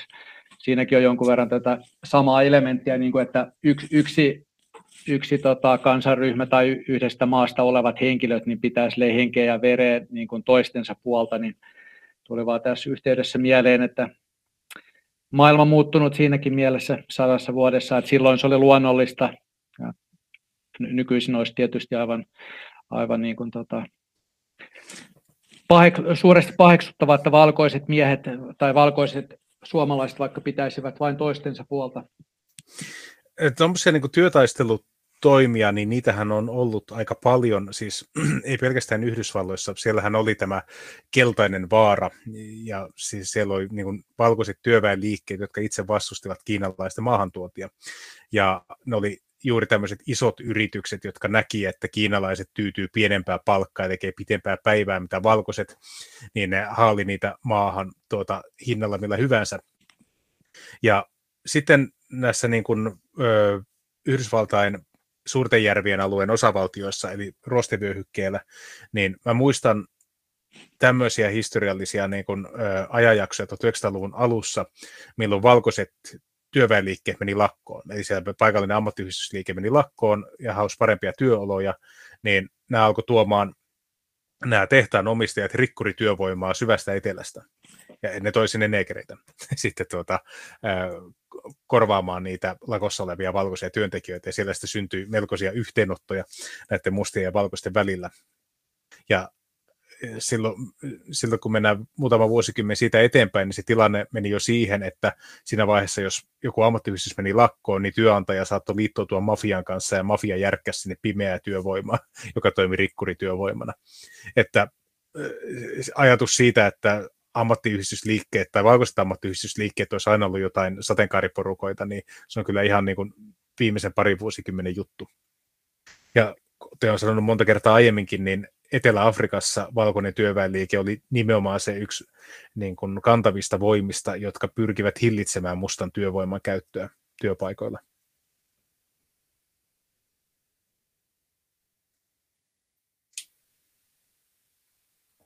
Niin kuin tässä pitää olla se tasapaino, että onko se kannattavaa vai onko työntekijöillä niin kuin riittävän lepposat olot. Jos sä tuot sitten väkeä, joka on tottunut tekemään 15 tuntia päivässä kahdella sentillä, niin totta kai ne, jotka on tottunut parempaan, niin ne on, että okei, tämä ei ole oikein. Ja sama juttu tässä nyt Suomessa, että nämä hoitajat, kassatyöntekijät, kaikki, itse asiassa kaikki miksi VR ei voisi palkata jotain filippiiniläisiä tai somaleja konduktööreiksi, kun nykyään sun ei tarvitse muuta kuin skannata se QR-koodi, niin ei se tarvitse edes kielitaitoa. Ei edes, mä en tiedä, myykö ne edes, edes lippuja. Kymmenen vuotta sitten niin hmm. sä pystyt ostamaan käteiselläkin VRltä. Niin nykyään niin mikään ei tavallaan estäisi sitä, että VRlläkin ne lipun tarkastajat tai konduktöörit olisi olisi, tai ne voisi olla robottejakin, mikä estäisi sen. Niin kysymys on siis siitä, että mit, mitä me halutaan, mitä työehtoja.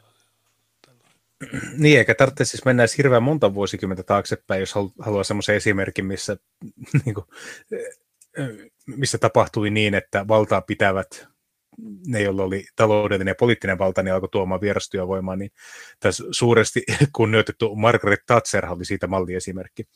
Silloin kun hi- hiilikaivosten työntekijät menee lakkoon, niin rikkurivoima tuodaan kehitysmaista. Kyllä mä sitäkin mietin, että on ollut aika epätoivoisia taisteluita, että siellä sitten se taloudellinen eliitti ja poliittinen eliitti löytää ratkaisun sitten kehitysmaalaisten maahantuonnista.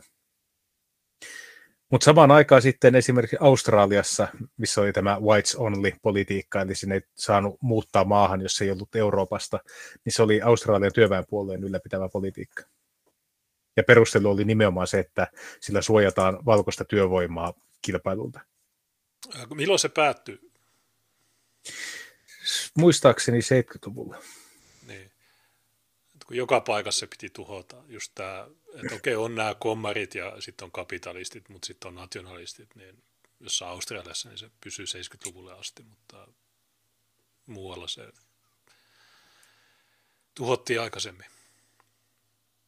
Niin mä mietin, että jos työväenluokka tai vasemmistopuolueet olisi edelleen samankaltaisia, niin niiden kanssa olisi varmaan hyvin monesta asiasta samaa mieltä.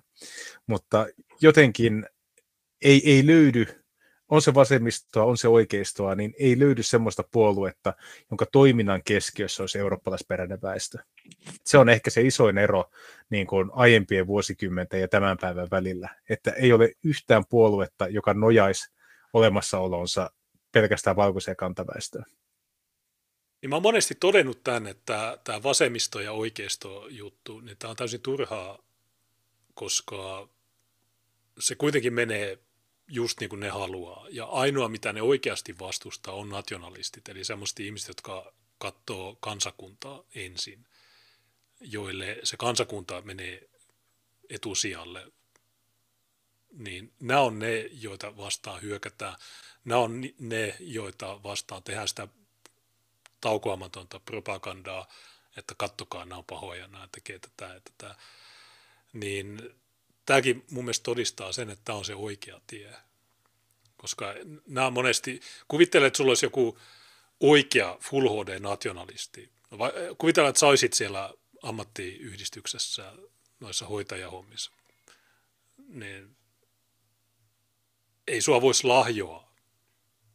Hmm. Että okei, okay, no okei, te saatte 5 prossaa lisää, mutta me tuodaan sitten me tuodaan kaikki nämä muut ja me poistetaan suomen kielen vaatimukset, niin sä et taipuisi semmoiseen.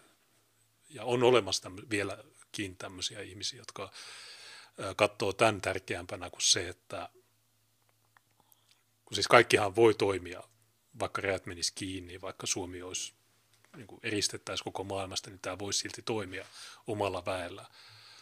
Mutta nämä meidän edu, niin sanotut edustajat ammattiyhdistyksissä tai politiikassa, niin ne, ne, ne lahjo, yleensä lahjotaan tai ne aivopestään, koska ne on yksinkertaisia ihmisiä. Mutta äh, nationalisteja on vaikeampi äh, saada tähän äh, mukaan.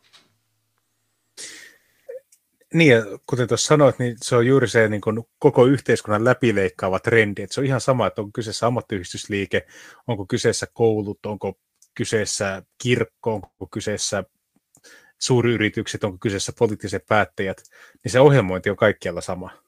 Se sanoma on kaikkialla sama.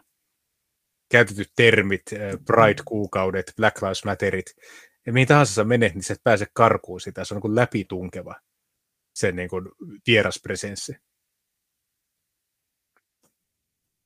Jo sen verran hyppään, no en tiedä kuulostaako, Kornilta itsensä mainostamiselta on tuo oma, oma tota, vaaliflaikka, kun on tuossa suomalaisen työn ja yrittämisen puolesta, niin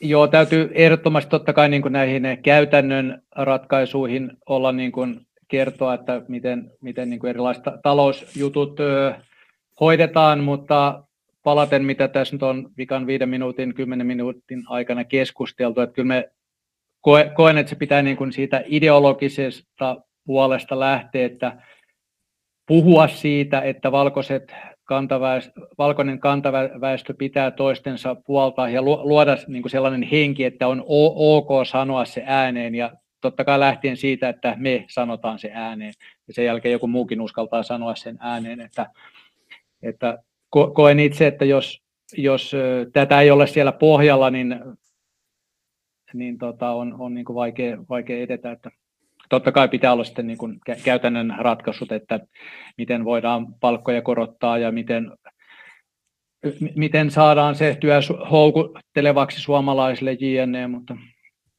Niin kuin siinä, siinä on se, että ne, ne, jotka, ne, jotka manipuloi tätä keskustelua tai jotka ohjaa tätä propagandaa, niin ne tietää, miten nämä ihmiset psykologisesti toimii. Ja ne yritysten omistajat, niin ei niitä hirveästi kiinnosta, että onko se työntekijä Filippiineiltä tai Suomesta tai mikä. Ja ne tietää myös sen, että asiak- suuri osa asiakkaista taipuu siihen. Oikein sun taksikuski on somppu, joka ei osaa edes, niin sun pitää itse kirjoittaa se osoite sen navigaattoriin, tai, niin ne taipuu siihen, ne suostuu siihen. On joitakin, jotka ei, jotka sanoo, että minä haluan suomalaisen kuskin, okei okay, hyvä. Mutta se on niin pieni vähemmistö, että se se sitten sulaa siihen. Mutta kuin paljon hienompaa on semmoinen yhteiskunta, jossa, jossa kaikki on samanlaisia, jotka ymmärtää toisia mikrosekunnissa ja esimerkiksi se, että sä astut taksiin, sanot okei, okay, tonne, niin se tietää, sun ei, tarvitse mitään. Niin, tätä, niin. Nämä on semmoisia pieniä juttuja. Nämä, mutta Joo, nämä on...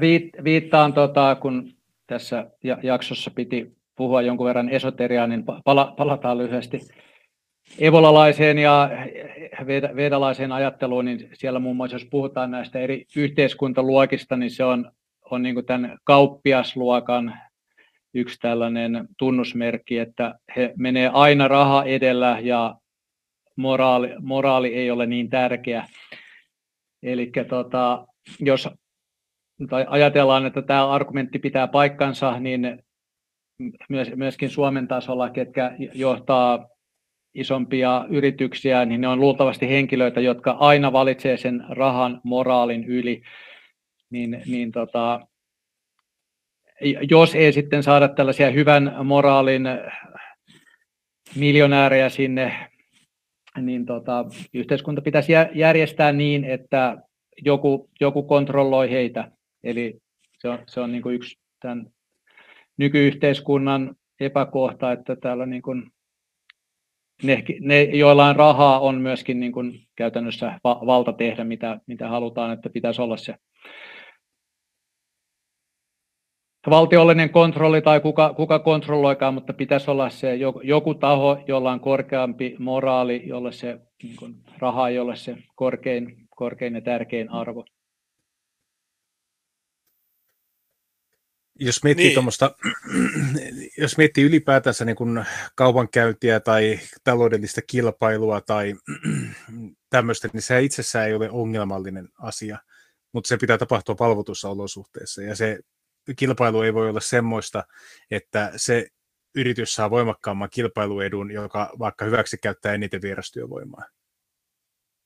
Koska se ei sillä tavalla, miten voisi sanoa, se, seuraava keksii sen, että käytetään lapsityövoimaa. Seuraava keksii sen, että tuota, tehdään niin pitkiä työpäiviä, että kukaan ei nuku ikinä ja niin edelleen. Että se on semmoinen kisa pohjalle.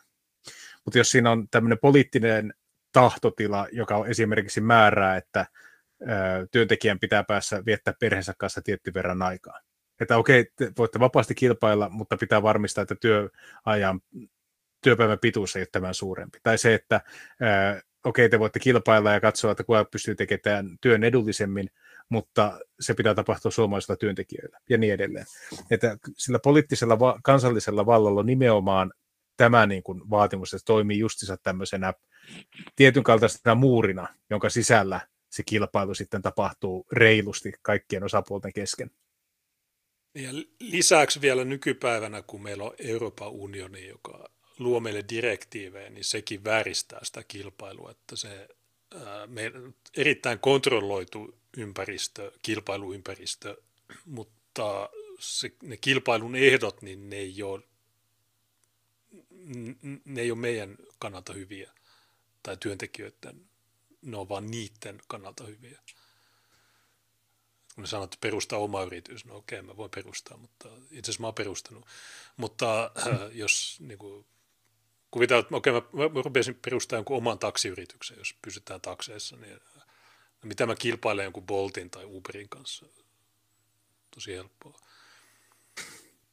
Niin, äh, tai sitten, okei, mä haluan, mä, haluan, mä haluan myydä jotain maitoa tai kurkkuja tai jotain, niin pitää olla miljoona sertifikaattia ja tämmöistä, niin se, se on kontrolloitua, mutta väärällä tavalla. Eli ainoastaan isot pystyy kilpailemaan. Ja silloin kun ne kilpailee, niin siinä ei katsota niitä työntekijöiden tai asiakkaiden mieltymyksiä, tai niitä muokataan.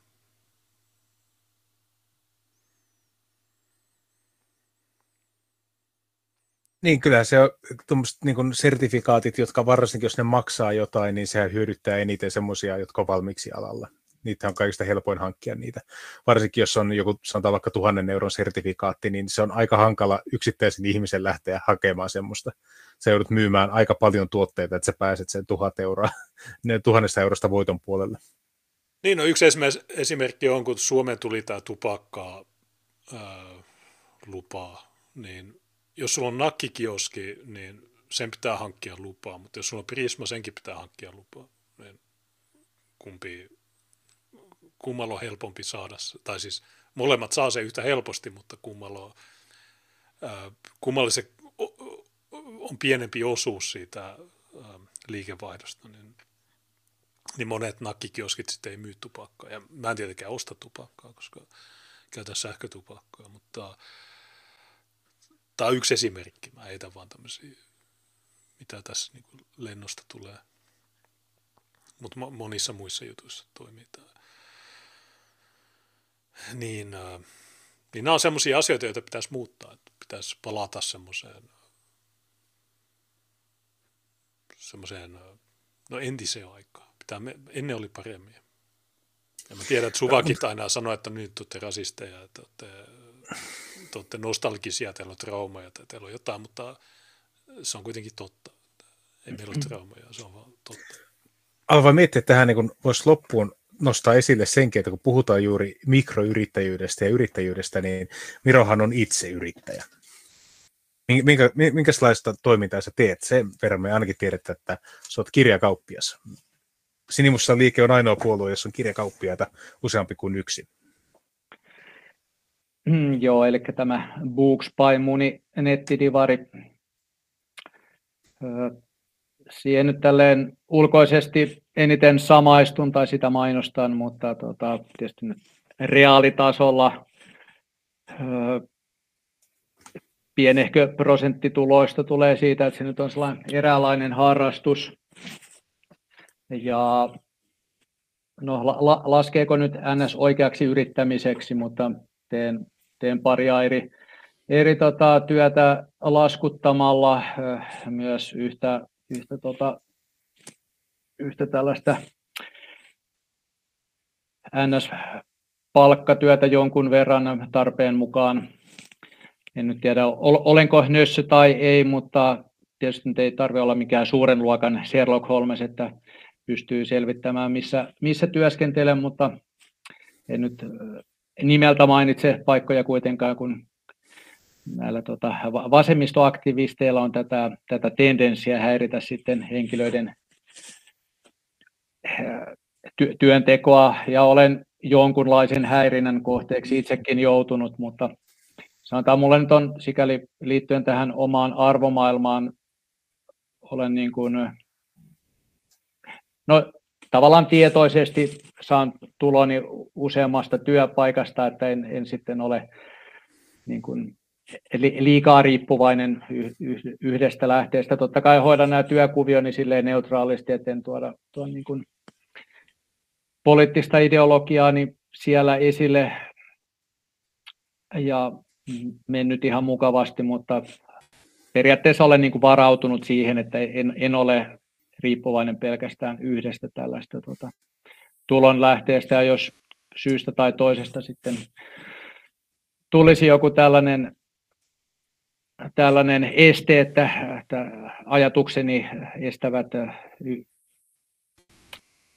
jotenkin työ, työnteon yhdessä paikassa, niin on sitten muitakin tulonlähteitä.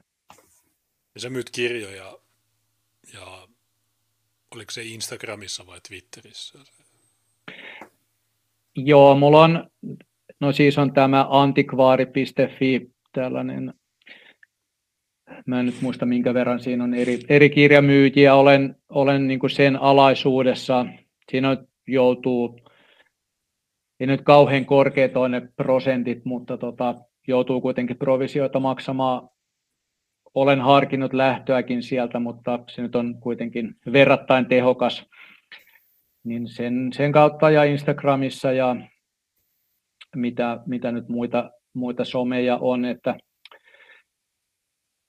tunnustan, että voisin olla hieman organisoituneempi. Multa on esimerkiksi varmaan useamman vuoden ajan kysytty tällaista kattavaa niin kuin listaa kaikista kirjoista, mutta edelleenkin, edelleenkin on työn alla, mutta tältä antikvaarit. Mä joo. mä oon nähnyt sun divarin sun kämpässä. Joo, arvon, arvon tota, fasistijohtomme on, on siellä vierailu. Mä olin just mä laittamassa tiedä... linkkiä tuonne chattiin, mutta Nina M oli laittanut sen. Okay. Niin, mä vaan mietin, että tuota, jos puhutaan niistä kirjoista, mä en tiedä, onko se koskaan on mun hyllyjä, mutta tuolla olisi ton verran vielä se, semmoista, mitä ei ole muihin hyllyihin tungettu. Parisen euroa sinnekin on, on saanut tungettua rahaa. Pääosin yhteiskunnallisia historiallisia teoksia. Joo, vaikuttaa, vaikuttaa hyvältä. Olen, olen itse sellainen kyllä luonne, että jos vierailen jonkun luona ensimmäistä kertaa, niin aina suuntaan sinne kirjahyllylle, että se on jotenkin muutenkin mielestäni sellainen luontainen small talkin aihe, että mitäs kirjoja sinulta löytyy? Mutta mulla on semmoinen tosi hyvä liikekonsepti. Mä en tiedä, onko sä koskaan kuullut siitä, että on tosi paljon kirjoja, ja sä lainat niitä ihmisille, ja ne joskus palauttaa ne. mä, mä, mä ajattelin lanseerata tämän. Mä annan sille nimeksi kirjasto.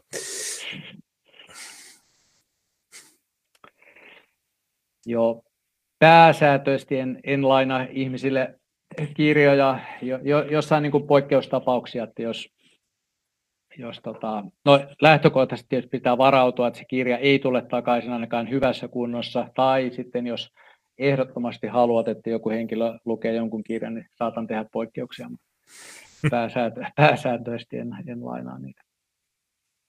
Mutta joo, tosiaan tietysti nyt myyn jonkun verran, jälleen myyn muutamia kiellettyjen kirjojen ja ja kiukaan, kiukaan kirjoja, mutta, mutta tota, tosiaan kun nyt ostan ja saan lahjoituksia, kaik, kaikenlaisia kirjoja, niin sille, että tämä nyt ei ole mitenkään painopisteenä tällainen pelkästään kansallismielinen kirjakauppa. Kenties jossain vaiheessa saatan sitä kohti navigoida, mutta, mutta en voi sanoa ainakaan tällä hetkellä, vaikkakin en muista oliko Twitterissä vai missä, missä tota, viime viikolla, koska olikaan joku, joku tällainen NS-fanikerhon edustaja huusi kovaan ääneen, että kun sinä olet yksi näistä natsikirjallisuutta myyvistä kaupoista ja kommentoi, että kumpa olisinkin, mutta todellisuudessa löytyy ka- kaikenlaista hyvin paljon muutakin hyllyltä.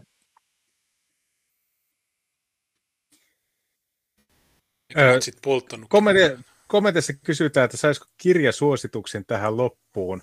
Tuota, sä voit tietenkin Miro miettiä oman, mitä sä suosittelisit. Mä tiedän heti, mitä mä tuosta haen. Pieni hetki. Mä en kyllä tiedä, mitä, mitä Tuukka nyt hakee tässä. Varmaan Rockwellia. Mm, minkä se hakisi? Onko se mitään aavistusta? En, enpä uskalla veikata. No niin. Ja tuota, oliko Miro jo valmiina? Mm, joo, kyllä. Aloitanko? Aloita vaan. No ehkä mä tota, vaikka tietyssä mielessä ujostelen joskus tätä taustaa, niin, niin ö, täytyy nyt varmaan kuitenkin tämä Veda-tekstien yksi tärkein kirja, eli Pakavat kiitta mainita, tai sille olen muutamien tällaisten verrattain, verrattain yllättävienkin skene-äijien kertoneen sitä luke, lukeneen ja ty, tykänneen siitä, niin siinä on kyllä tota, riippumatta niin kuin, miten ajattelee sen niin kuin koko filosofisen tai niin kuin sen kokonaisuuden ja kulttuurin, tykkääkö siitä tai ei, niin siinä on, on mielestäni tosi hyviä pointteja just tämä taistella taistelemisen vuoksi ja täyttää velvollisuutensa ja jne, että mitä voi kyllä ihan tässä kansallismielisessä kontekstissa hyödyntää. Ja tota, no joo, tämä aikaisemmin vilauttamasi Evolan Ride to Tiger on sellainen, jos nyt Evolan tekstejä pitää jostain aloittaa, niin se on varmaan yksi sellainen su, suht keskeinen. Tietysti vaikea lukuista sanoisin, kuten, kuten kaikki muukin Evola, mutta jos nyt pitää yksi Evola nostaa esiin, niin ehkä sen sanoisin. No niin. Mä itse mietin, että mikä on semmoinen, joka olisi suhteellisen helppo luettava henkilölle, joka on niin kuin aloittamassa vasta lukutoukan uraansa, mutta mä sanoisin, että kyllä niin kuin Mika Valtarin suomentama eh, Horst Wessel, eli alkuperäinen teoksen nimi Kampfzeit, katutaisteluiden vuodet, niin on erittäin mielenkiintoinen. Totta kai se on romant- kansallisromanttisen hengessä kirjoitettu, eh, ja tuota, Valtari on selvästi niin kuin eh, suhtautunut henkilöön myötämielisesti, kun hän on lähtenyt tämmöistä työtä kääntämään. Ja tämä on ihan sen takia mielenkiintoinen teos, että siis kertoo Berliinissä vaikuttaneen SA-miehen toiminnasta ja hänen lopullista kuolemastaan. Ja jos joku kysyy, että mikä tässä on niin mielenkiintoista, niin kuvitelkaa kaupunki, jossa on parisataa SA-miestä, jossa on ö, kaikista voimakkain kommunistien kannatus, jos on kymmeniä tuhansia jäseniä kommunistien tuota, aseistautuneissa katupartioissa, jossa tehdään jatkuvia pommiattentaatteja, hyökätään kotiin, rikotaan ikkunoita, ammuskellaan toisia, ja siitä huolimatta tuommoinen porukka, joka koostuu parissa sadasta tyypistä, niin ne miettii, että okei, tämä kaupunki pitää yrittää saada itselle. Ja ne elää samaan aikaan vielä tietenkin Weimarin Berliinin pahimpia puolia, eli yökerhoelämää, missä ihmiset käyttävät huumeita ja missä on transvestiittejä ja tuota, lapsiprostitoituja ja kaikkia muita kauheuksia. Ja ihan sen takia hyvä teos, koska jos sä selaat hommafoorumia, niin saat joka päivä semmoisen kuvan, että kaikki työ on ihan turhaa ja kaikki työ on mennyttä ja suvakit on kaikkialla ja sä et pysty sanomaan mitään enää omalla nimellä ja naamalla ja heti jos sä poistut kotoa koneen äärestä, niin sulle käy pahasti. Niin voi, voi niin kuin aina muistuttaa, että jos mennään historiassa hieman taaksepäin, niin se tilanne oli vielä huomattavan paljon pahempi kansallismiesten näkökulmasta ja siitä huolimatta ne teki sitä. Ne oli vaan vähän erilaisia tyyppejä, mitä sä olet. Niin, et, juuri tämmöinen niin historiallinen ikkuna, että minkälaista se on ollut silloin aikoinaan, niin ehkä toimii hyvänä perspektiivinä sille, että aika moni asia on meillä aika hyvin. Mä en tiedä, nyt, mikä nyt... Valtariki oli natsi, mutta mä, mäkin olen monesti miettinyt, tai siis ihan viime aikoinakin, että miten hitossa ne teki sen Saksassa. Miten ne teki sen. Mutta tietysti nykyaika niin tämä on paljon enemmän teknologialla kontrolloitu ja se meidän vastapuoli ja toi valtiovalta on paljon enemmän organisoitu ja ne on paljon enemmän aseistettu ja jos sä menet jonnekin, niin ne tietää heti, että asut siellä ja niin edelleen. Toisin kuin tuohon aikaan, jolloin jotain tapahtui, niin siinä meni viisi päivää ennen kuin se ilmoitus meni edes perille. Ähm, mutta kun mainitsit Hommafoorumin, niin Hommafoorum on joka ikistä inahdusta kommentoinut, että tämä oli väärin, tämä oli väärin, tässä oli väärä. Yksi juttu, mitä ne ei kommentoinut, on sun esiintymistä pienpuoluetentissä. Ei, hmm. ei yhtään kommenttia siihen. Ne ei löytänyt mitään väärää. Niin tämä, tämäkin on yksi, yksi merkki siitä, että sä teit sen oikein. Koska jos edes homofoorumi ei löydä mitään kritisoitavaa, niin sitten sä oot läpässyt laatutestin. Mutta joo, jatka vaan. Hmm. Ja tuolla muistutetaan, että eihän puolue noussut valtaan yhdessä yössä. Ei toki, ja sitten kyseessä nyt ei ollut se, että kolmas valtakunta on se ainoa, missä oli tuon kaltaisia henkilöitä ja toimijoita. Voi ihan samalla tavalla ottaa joku Romanian Kodreanu rautakaartin, voi ottaa tuota, reksistejä, voi ottaa siis jopa toisen maailmansodan jälkeisiä Ranskan kansallisen rintaman edustajia. Siis ylipäätään niin kuin, tyyppejä, jotka toimivat ympäristössä, joka oli huomattavan paljon vihamielisempi, mitä tällä hetkellä on ja siitä huolimatta ne oli valmiita tappelemaan kaduilla tai kampusalueilla kommareita vastaan. Niin ne, ne ei ollut arkoja tyyppejä, jotka ajoivat sitä omaa aatettansa. Ja musta tuntuu, että vielä nykyään monissa länsimaissa niin kansallismielisiä ihmisiä vaivaa semmoinen tietty arkuus ja pelko, varsinkin mitä tulee tämmöiseen niin kuin fyysiseen osallistumiseen. Mutta tästä me ollaan puhuttu monta kertaa aiemminkin, että niin. jotenkin ajatus siitä, että sä uskot johonkin ajat, aatteeseen, sä lähdet osoittamaan sen myös kadulle. Jos joku yrittää käydä sun kimppuun, niin sä puolustat itseäsi. Niin pelkästään tämä niin kuin ihan perusjuttu on monella aika hakuisessa. Niin, mutta kun se yksi iso juttu, mikä varmaan monilla on, että, että okei, jos sä oot kampuksella, ja mä näen tätä, hmm. Ranskassakin on paljon videoita, kun siellä on näitä opiskelijajärjestöjä, niin siellä on, jos siellä on joku kansaismielinen opiskelijajärjestö, niin siellä on miljoona suvakkia rääkymässä ja hyökkää sun kimppuun, niin jos sä lyöt niitä, niin saat, heti tulee kytät ja sä menet putkaan. Niin tämä on se totalitarismi, jota tuohon aikaan ei, ei ehkä edes ollut. Tämä nykyaika on paljon paradoksaisesti paljon huonompi. Tietysti voi olla, että mä oon väärässä ja tämän varmaan voi todistaa vääräksi mutta näin, tältä se näyttää, että ne, ne saa tehdä mitä haluaa, ne saa polttaa autoja, ne saa räjäyttää mitä vaan ja, ja sitten jos sä, jos sä sanot niille jotain, niin sitten sä oot putkassa. Niin tämä on se, mikä on paljon lannistanut tätä vastarintaa nykypäivänä.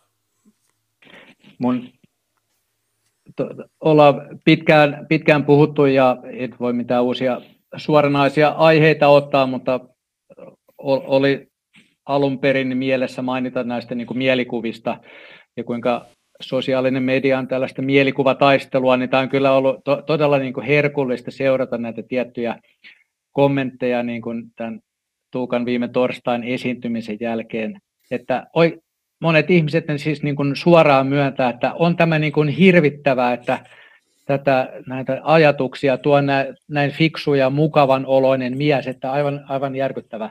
Eli kun yritetään luoda sitä niin kuin mielikuvaa, että kansallismielinen on sellainen niin kuin liekkihousu, kallu, joka ei päässyt edes peruskoulua läpi ja juo kaljaa ja örisee, ja sitten me ei asetuta siihen niin kuin mielikuvaan, niin se oikeasti pelottaa monia ihmisiä, että hei, nämä onkin jotain muuta kuin me ollaan yritetty uskotella. Niin, ja mitä sanoit tuossa niin kuin näissä stereotypioista, niin niitä stereotypioita on haus, tai helppo esittää, jos on iso määrä ihmisiä, jotka ikinä uskalla niin kuin fyysisesti osallistua mihinkään toimintaan. Jos kaikki jäävät nettiin nimimerkkien taakse, niin silloinhan vastapuoli pystyy maalaamaan ihan minkälaisen kuvan se haluaa. Hmm. E, että kun juuri puhutaan näistä mielikuvista, niin tuota, mun mielestä esimerkiksi se, että meidän teltta on niin kuin julkisella paikalla tekemässä vaalityötä ilman, että kukaan häiritsee sitä, niin mun mielestä se on huomattavan paljon tehokkaampi aatteen kannalta kuin mikään argumentti, mikä on esitetty verkossa. Niin ainoa, mitä vielä tarvittaisiin, olisi, että se tulisi sitä väkeä, mutta ehkä se niin kuin pikkuhiljaa alkaa tulee sinne, koska se väen, kun ei tarvitse edes tapella missään kampuksella tai missään, vaan mm. edes, että olisi se ihmisten läsnäolo, että ne ihmiset olisi siinä iso massa, niin sekin triggeröi niitä ihan saatanasti. Ja se, kun ihmiset nä, normot näkee, että hei, tuolla on paljon ihmisiä, niin sitten ne menee sinne. Ne alkaa kiinnostua. Se, että miksi noit kiinnostaa, tuo muakin kiinnostaa nyt. Mä tiedän, mutta mua hmm. kiinnostaa, koska noit kiinnostaa. Niin tämä on se, mitä tässä, tämä on just se aktivismi, mitä te hoidatte aika hyvin tässä. Nyt viikonloppuna tuota, tulee taas useita tapahtumia, mihin Sinimusta liikkeen jäsenet osallistuu, että ymmärtääkseni Varsinais-Suomessa ja Keski-Suomessa on jälleen läsnäoloa ja sitten myös pääkaupunkiseudulla. Mutta sen lisäksi pääkaupunkiseudulla on myös tuota, itsepuolustusharjoituksia ja tuota, sitten tämmöinen Ukrainan tukipuhetilaisuus, jossa e, Ukrainan sotaan kytkeytyneet henkilöt kertovat omista kokemuksistaan. Että hyviä tapahtumia on tuota taas tiedossa ja nythän on tosiaan viimeinen viikonloppu ennen vaaliviikonloppua ja ennakkoäänestys on käynnissä ja tuota, minua ja Miroa pystyy kumpaakin äänestämään Uudellamaalla. Ja mä olin numero 21 ja Miro oli 33, kun se oli. Joo. No, mistä nämä tapahtumat näkee? Sinimustaliike.fi, onko siellä? On, kalenteri? siellä on tapahtumakalenteri, mihin nämä on merkitty. Niin, niin sieltä, muistaaksä milloin nämä lauantaina sunnuntaina? Nämä on lauantaina ja tuota, kello 11 eteenpäin. Ja Mikä sitten se? mitä tulee näihin niin kuin Keski-Suomeen ja Varsinais-Suomen varsinaisiin puoletapahtumiin, niin niitä on sitten tuolla tuota, tiedotettu Twitterissä esimerkiksi, että sieltä mm-hmm. löytyy ihan mainoskuvat sitä varten. Ja mä tiedän, että monokulttuuris, monokulttuurikuuntelijoissa on paljon niitä ihmisiä, joita se toiminta kiinnostaa, niin käykää ihmeessä jutskaamassa, jos ette vielä ole jutustelleet, koska joka kerta, kun on itse käynyt, käynyt pyörähtämässä tuota, ö, eri paikkakunnilla, missä ollaan ilmoitettu, että ollaan tavattavissa, niin aina tulee monokulttuurikuuntelijoita tervehtimään. Et se on kyllä ollut tosi mukava huomata, että tekin liikutte välillä myös kodin ulkopuolella.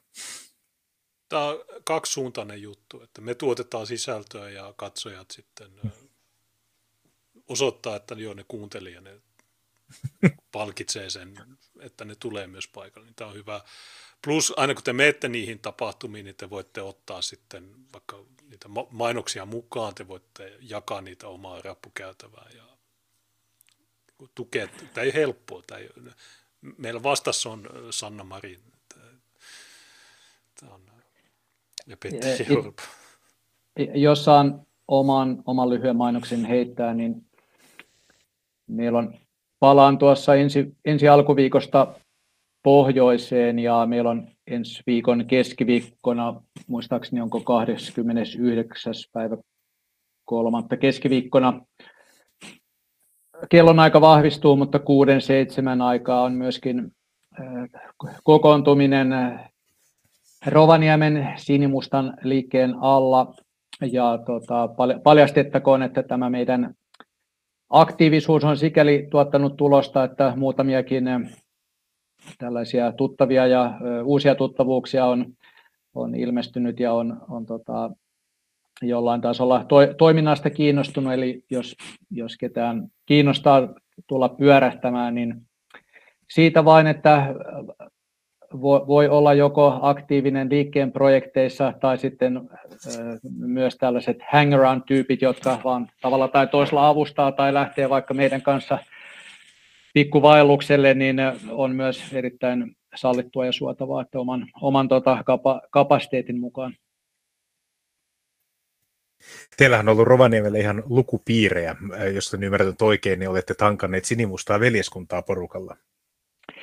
E, joo, sitä, sitä ollaan jonkun verran ö, luettu. Tietysti pitäisi olla vielä astetta, astetta päättäväisempi, että minulla ja eräällä toisella jäsenellä oli aika tiivistä työtahtia tuossa joulukuun, niin se sitten katkesi ja ollut hieman epäsäännöllisesti tässä alkuvuodessa, mutta palautetaan nyt nämä säännölliset kokoontumiset taas tässä vaalien jälkeen.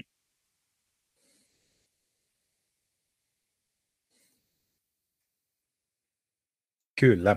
Ei muuta kuin tuota, kiitos sulle, että tulit meidän ohjelmaan ja kiitos katsojille. Jos jollakin katsojista on joku kysymys Mirolle, niin se kannattaa kysyä nyt, ennen kuin meillä katkeaa tämäkin filmi.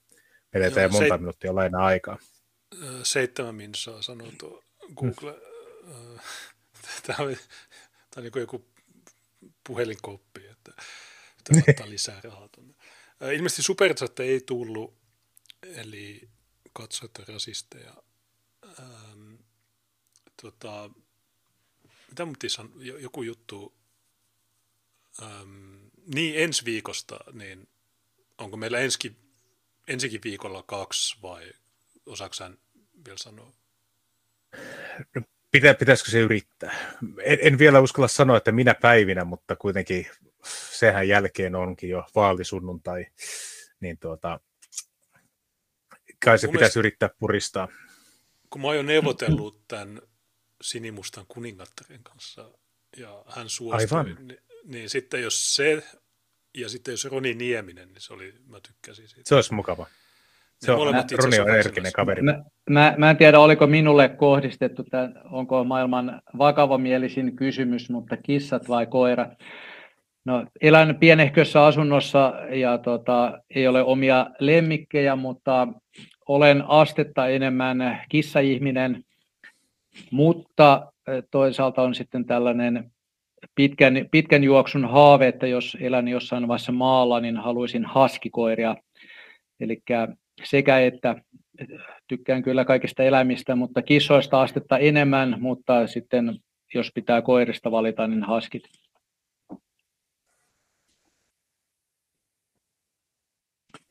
Mutta joo, ainakaan tässä tota Daily chatissa niin ei kummempia kysymyksiä näy, jos mä en tiedä, onko teillä jotain muita chatteja, mitä seuraatte. Mutta... Karva Kake sanoo, että Devit ainakin katsoo sellaista. Kysytään, että onko Sinimusta lama Discordia? Ei ole. Syy ei jaksa. Tai en tiedä. Monokulttuurilla on, niin menkää sinne. Niin joo. Menkää sinne yhdessä, se on hyvä. Mä oon, mä oon monesti siellä se, tai monitoroin sitä tilannetta siellä.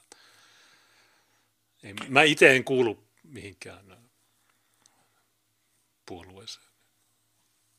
Suvakke on vituttanut, että mä en ole ehdokkaana. Tämäkin on outo juttu. Mutta, mutta en ymmärrä, mutta enpä, enpä mua kiinnosta. Uh, se on hankala asiakasryhmän mieltettäväksi.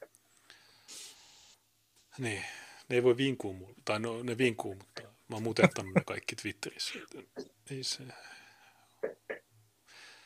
Okei, no no ja, tässä... No, joo, jo, jos ei tule kysymyksiä, varmaan ruvetaan lopettelemaan. Vielä mainitsen tästä kritiikin aika podcastista. Se nyt on sellainen tarkoitus tulla sellaisia satunnaisia jaksoja, joten en, en ole sikäli eh, monokulttuurin kilpailija. Meillä on Meretvuon kanssa tuossa loppuvuodesta nauhoitettu yksi jakso, missä itse asiassa käsitellään tätä jonkun verran tätä oikeistoskenen hörhöleimaa ja sen ympärillä pyöritellään. Se on toistaiseksi nyt ainoa jakso, mutta tässä nyt on muutama muukin haastattelu alustavasti sovittu, niin pyrin, pyrin julkaisemaan lisää, lisää jaksoja.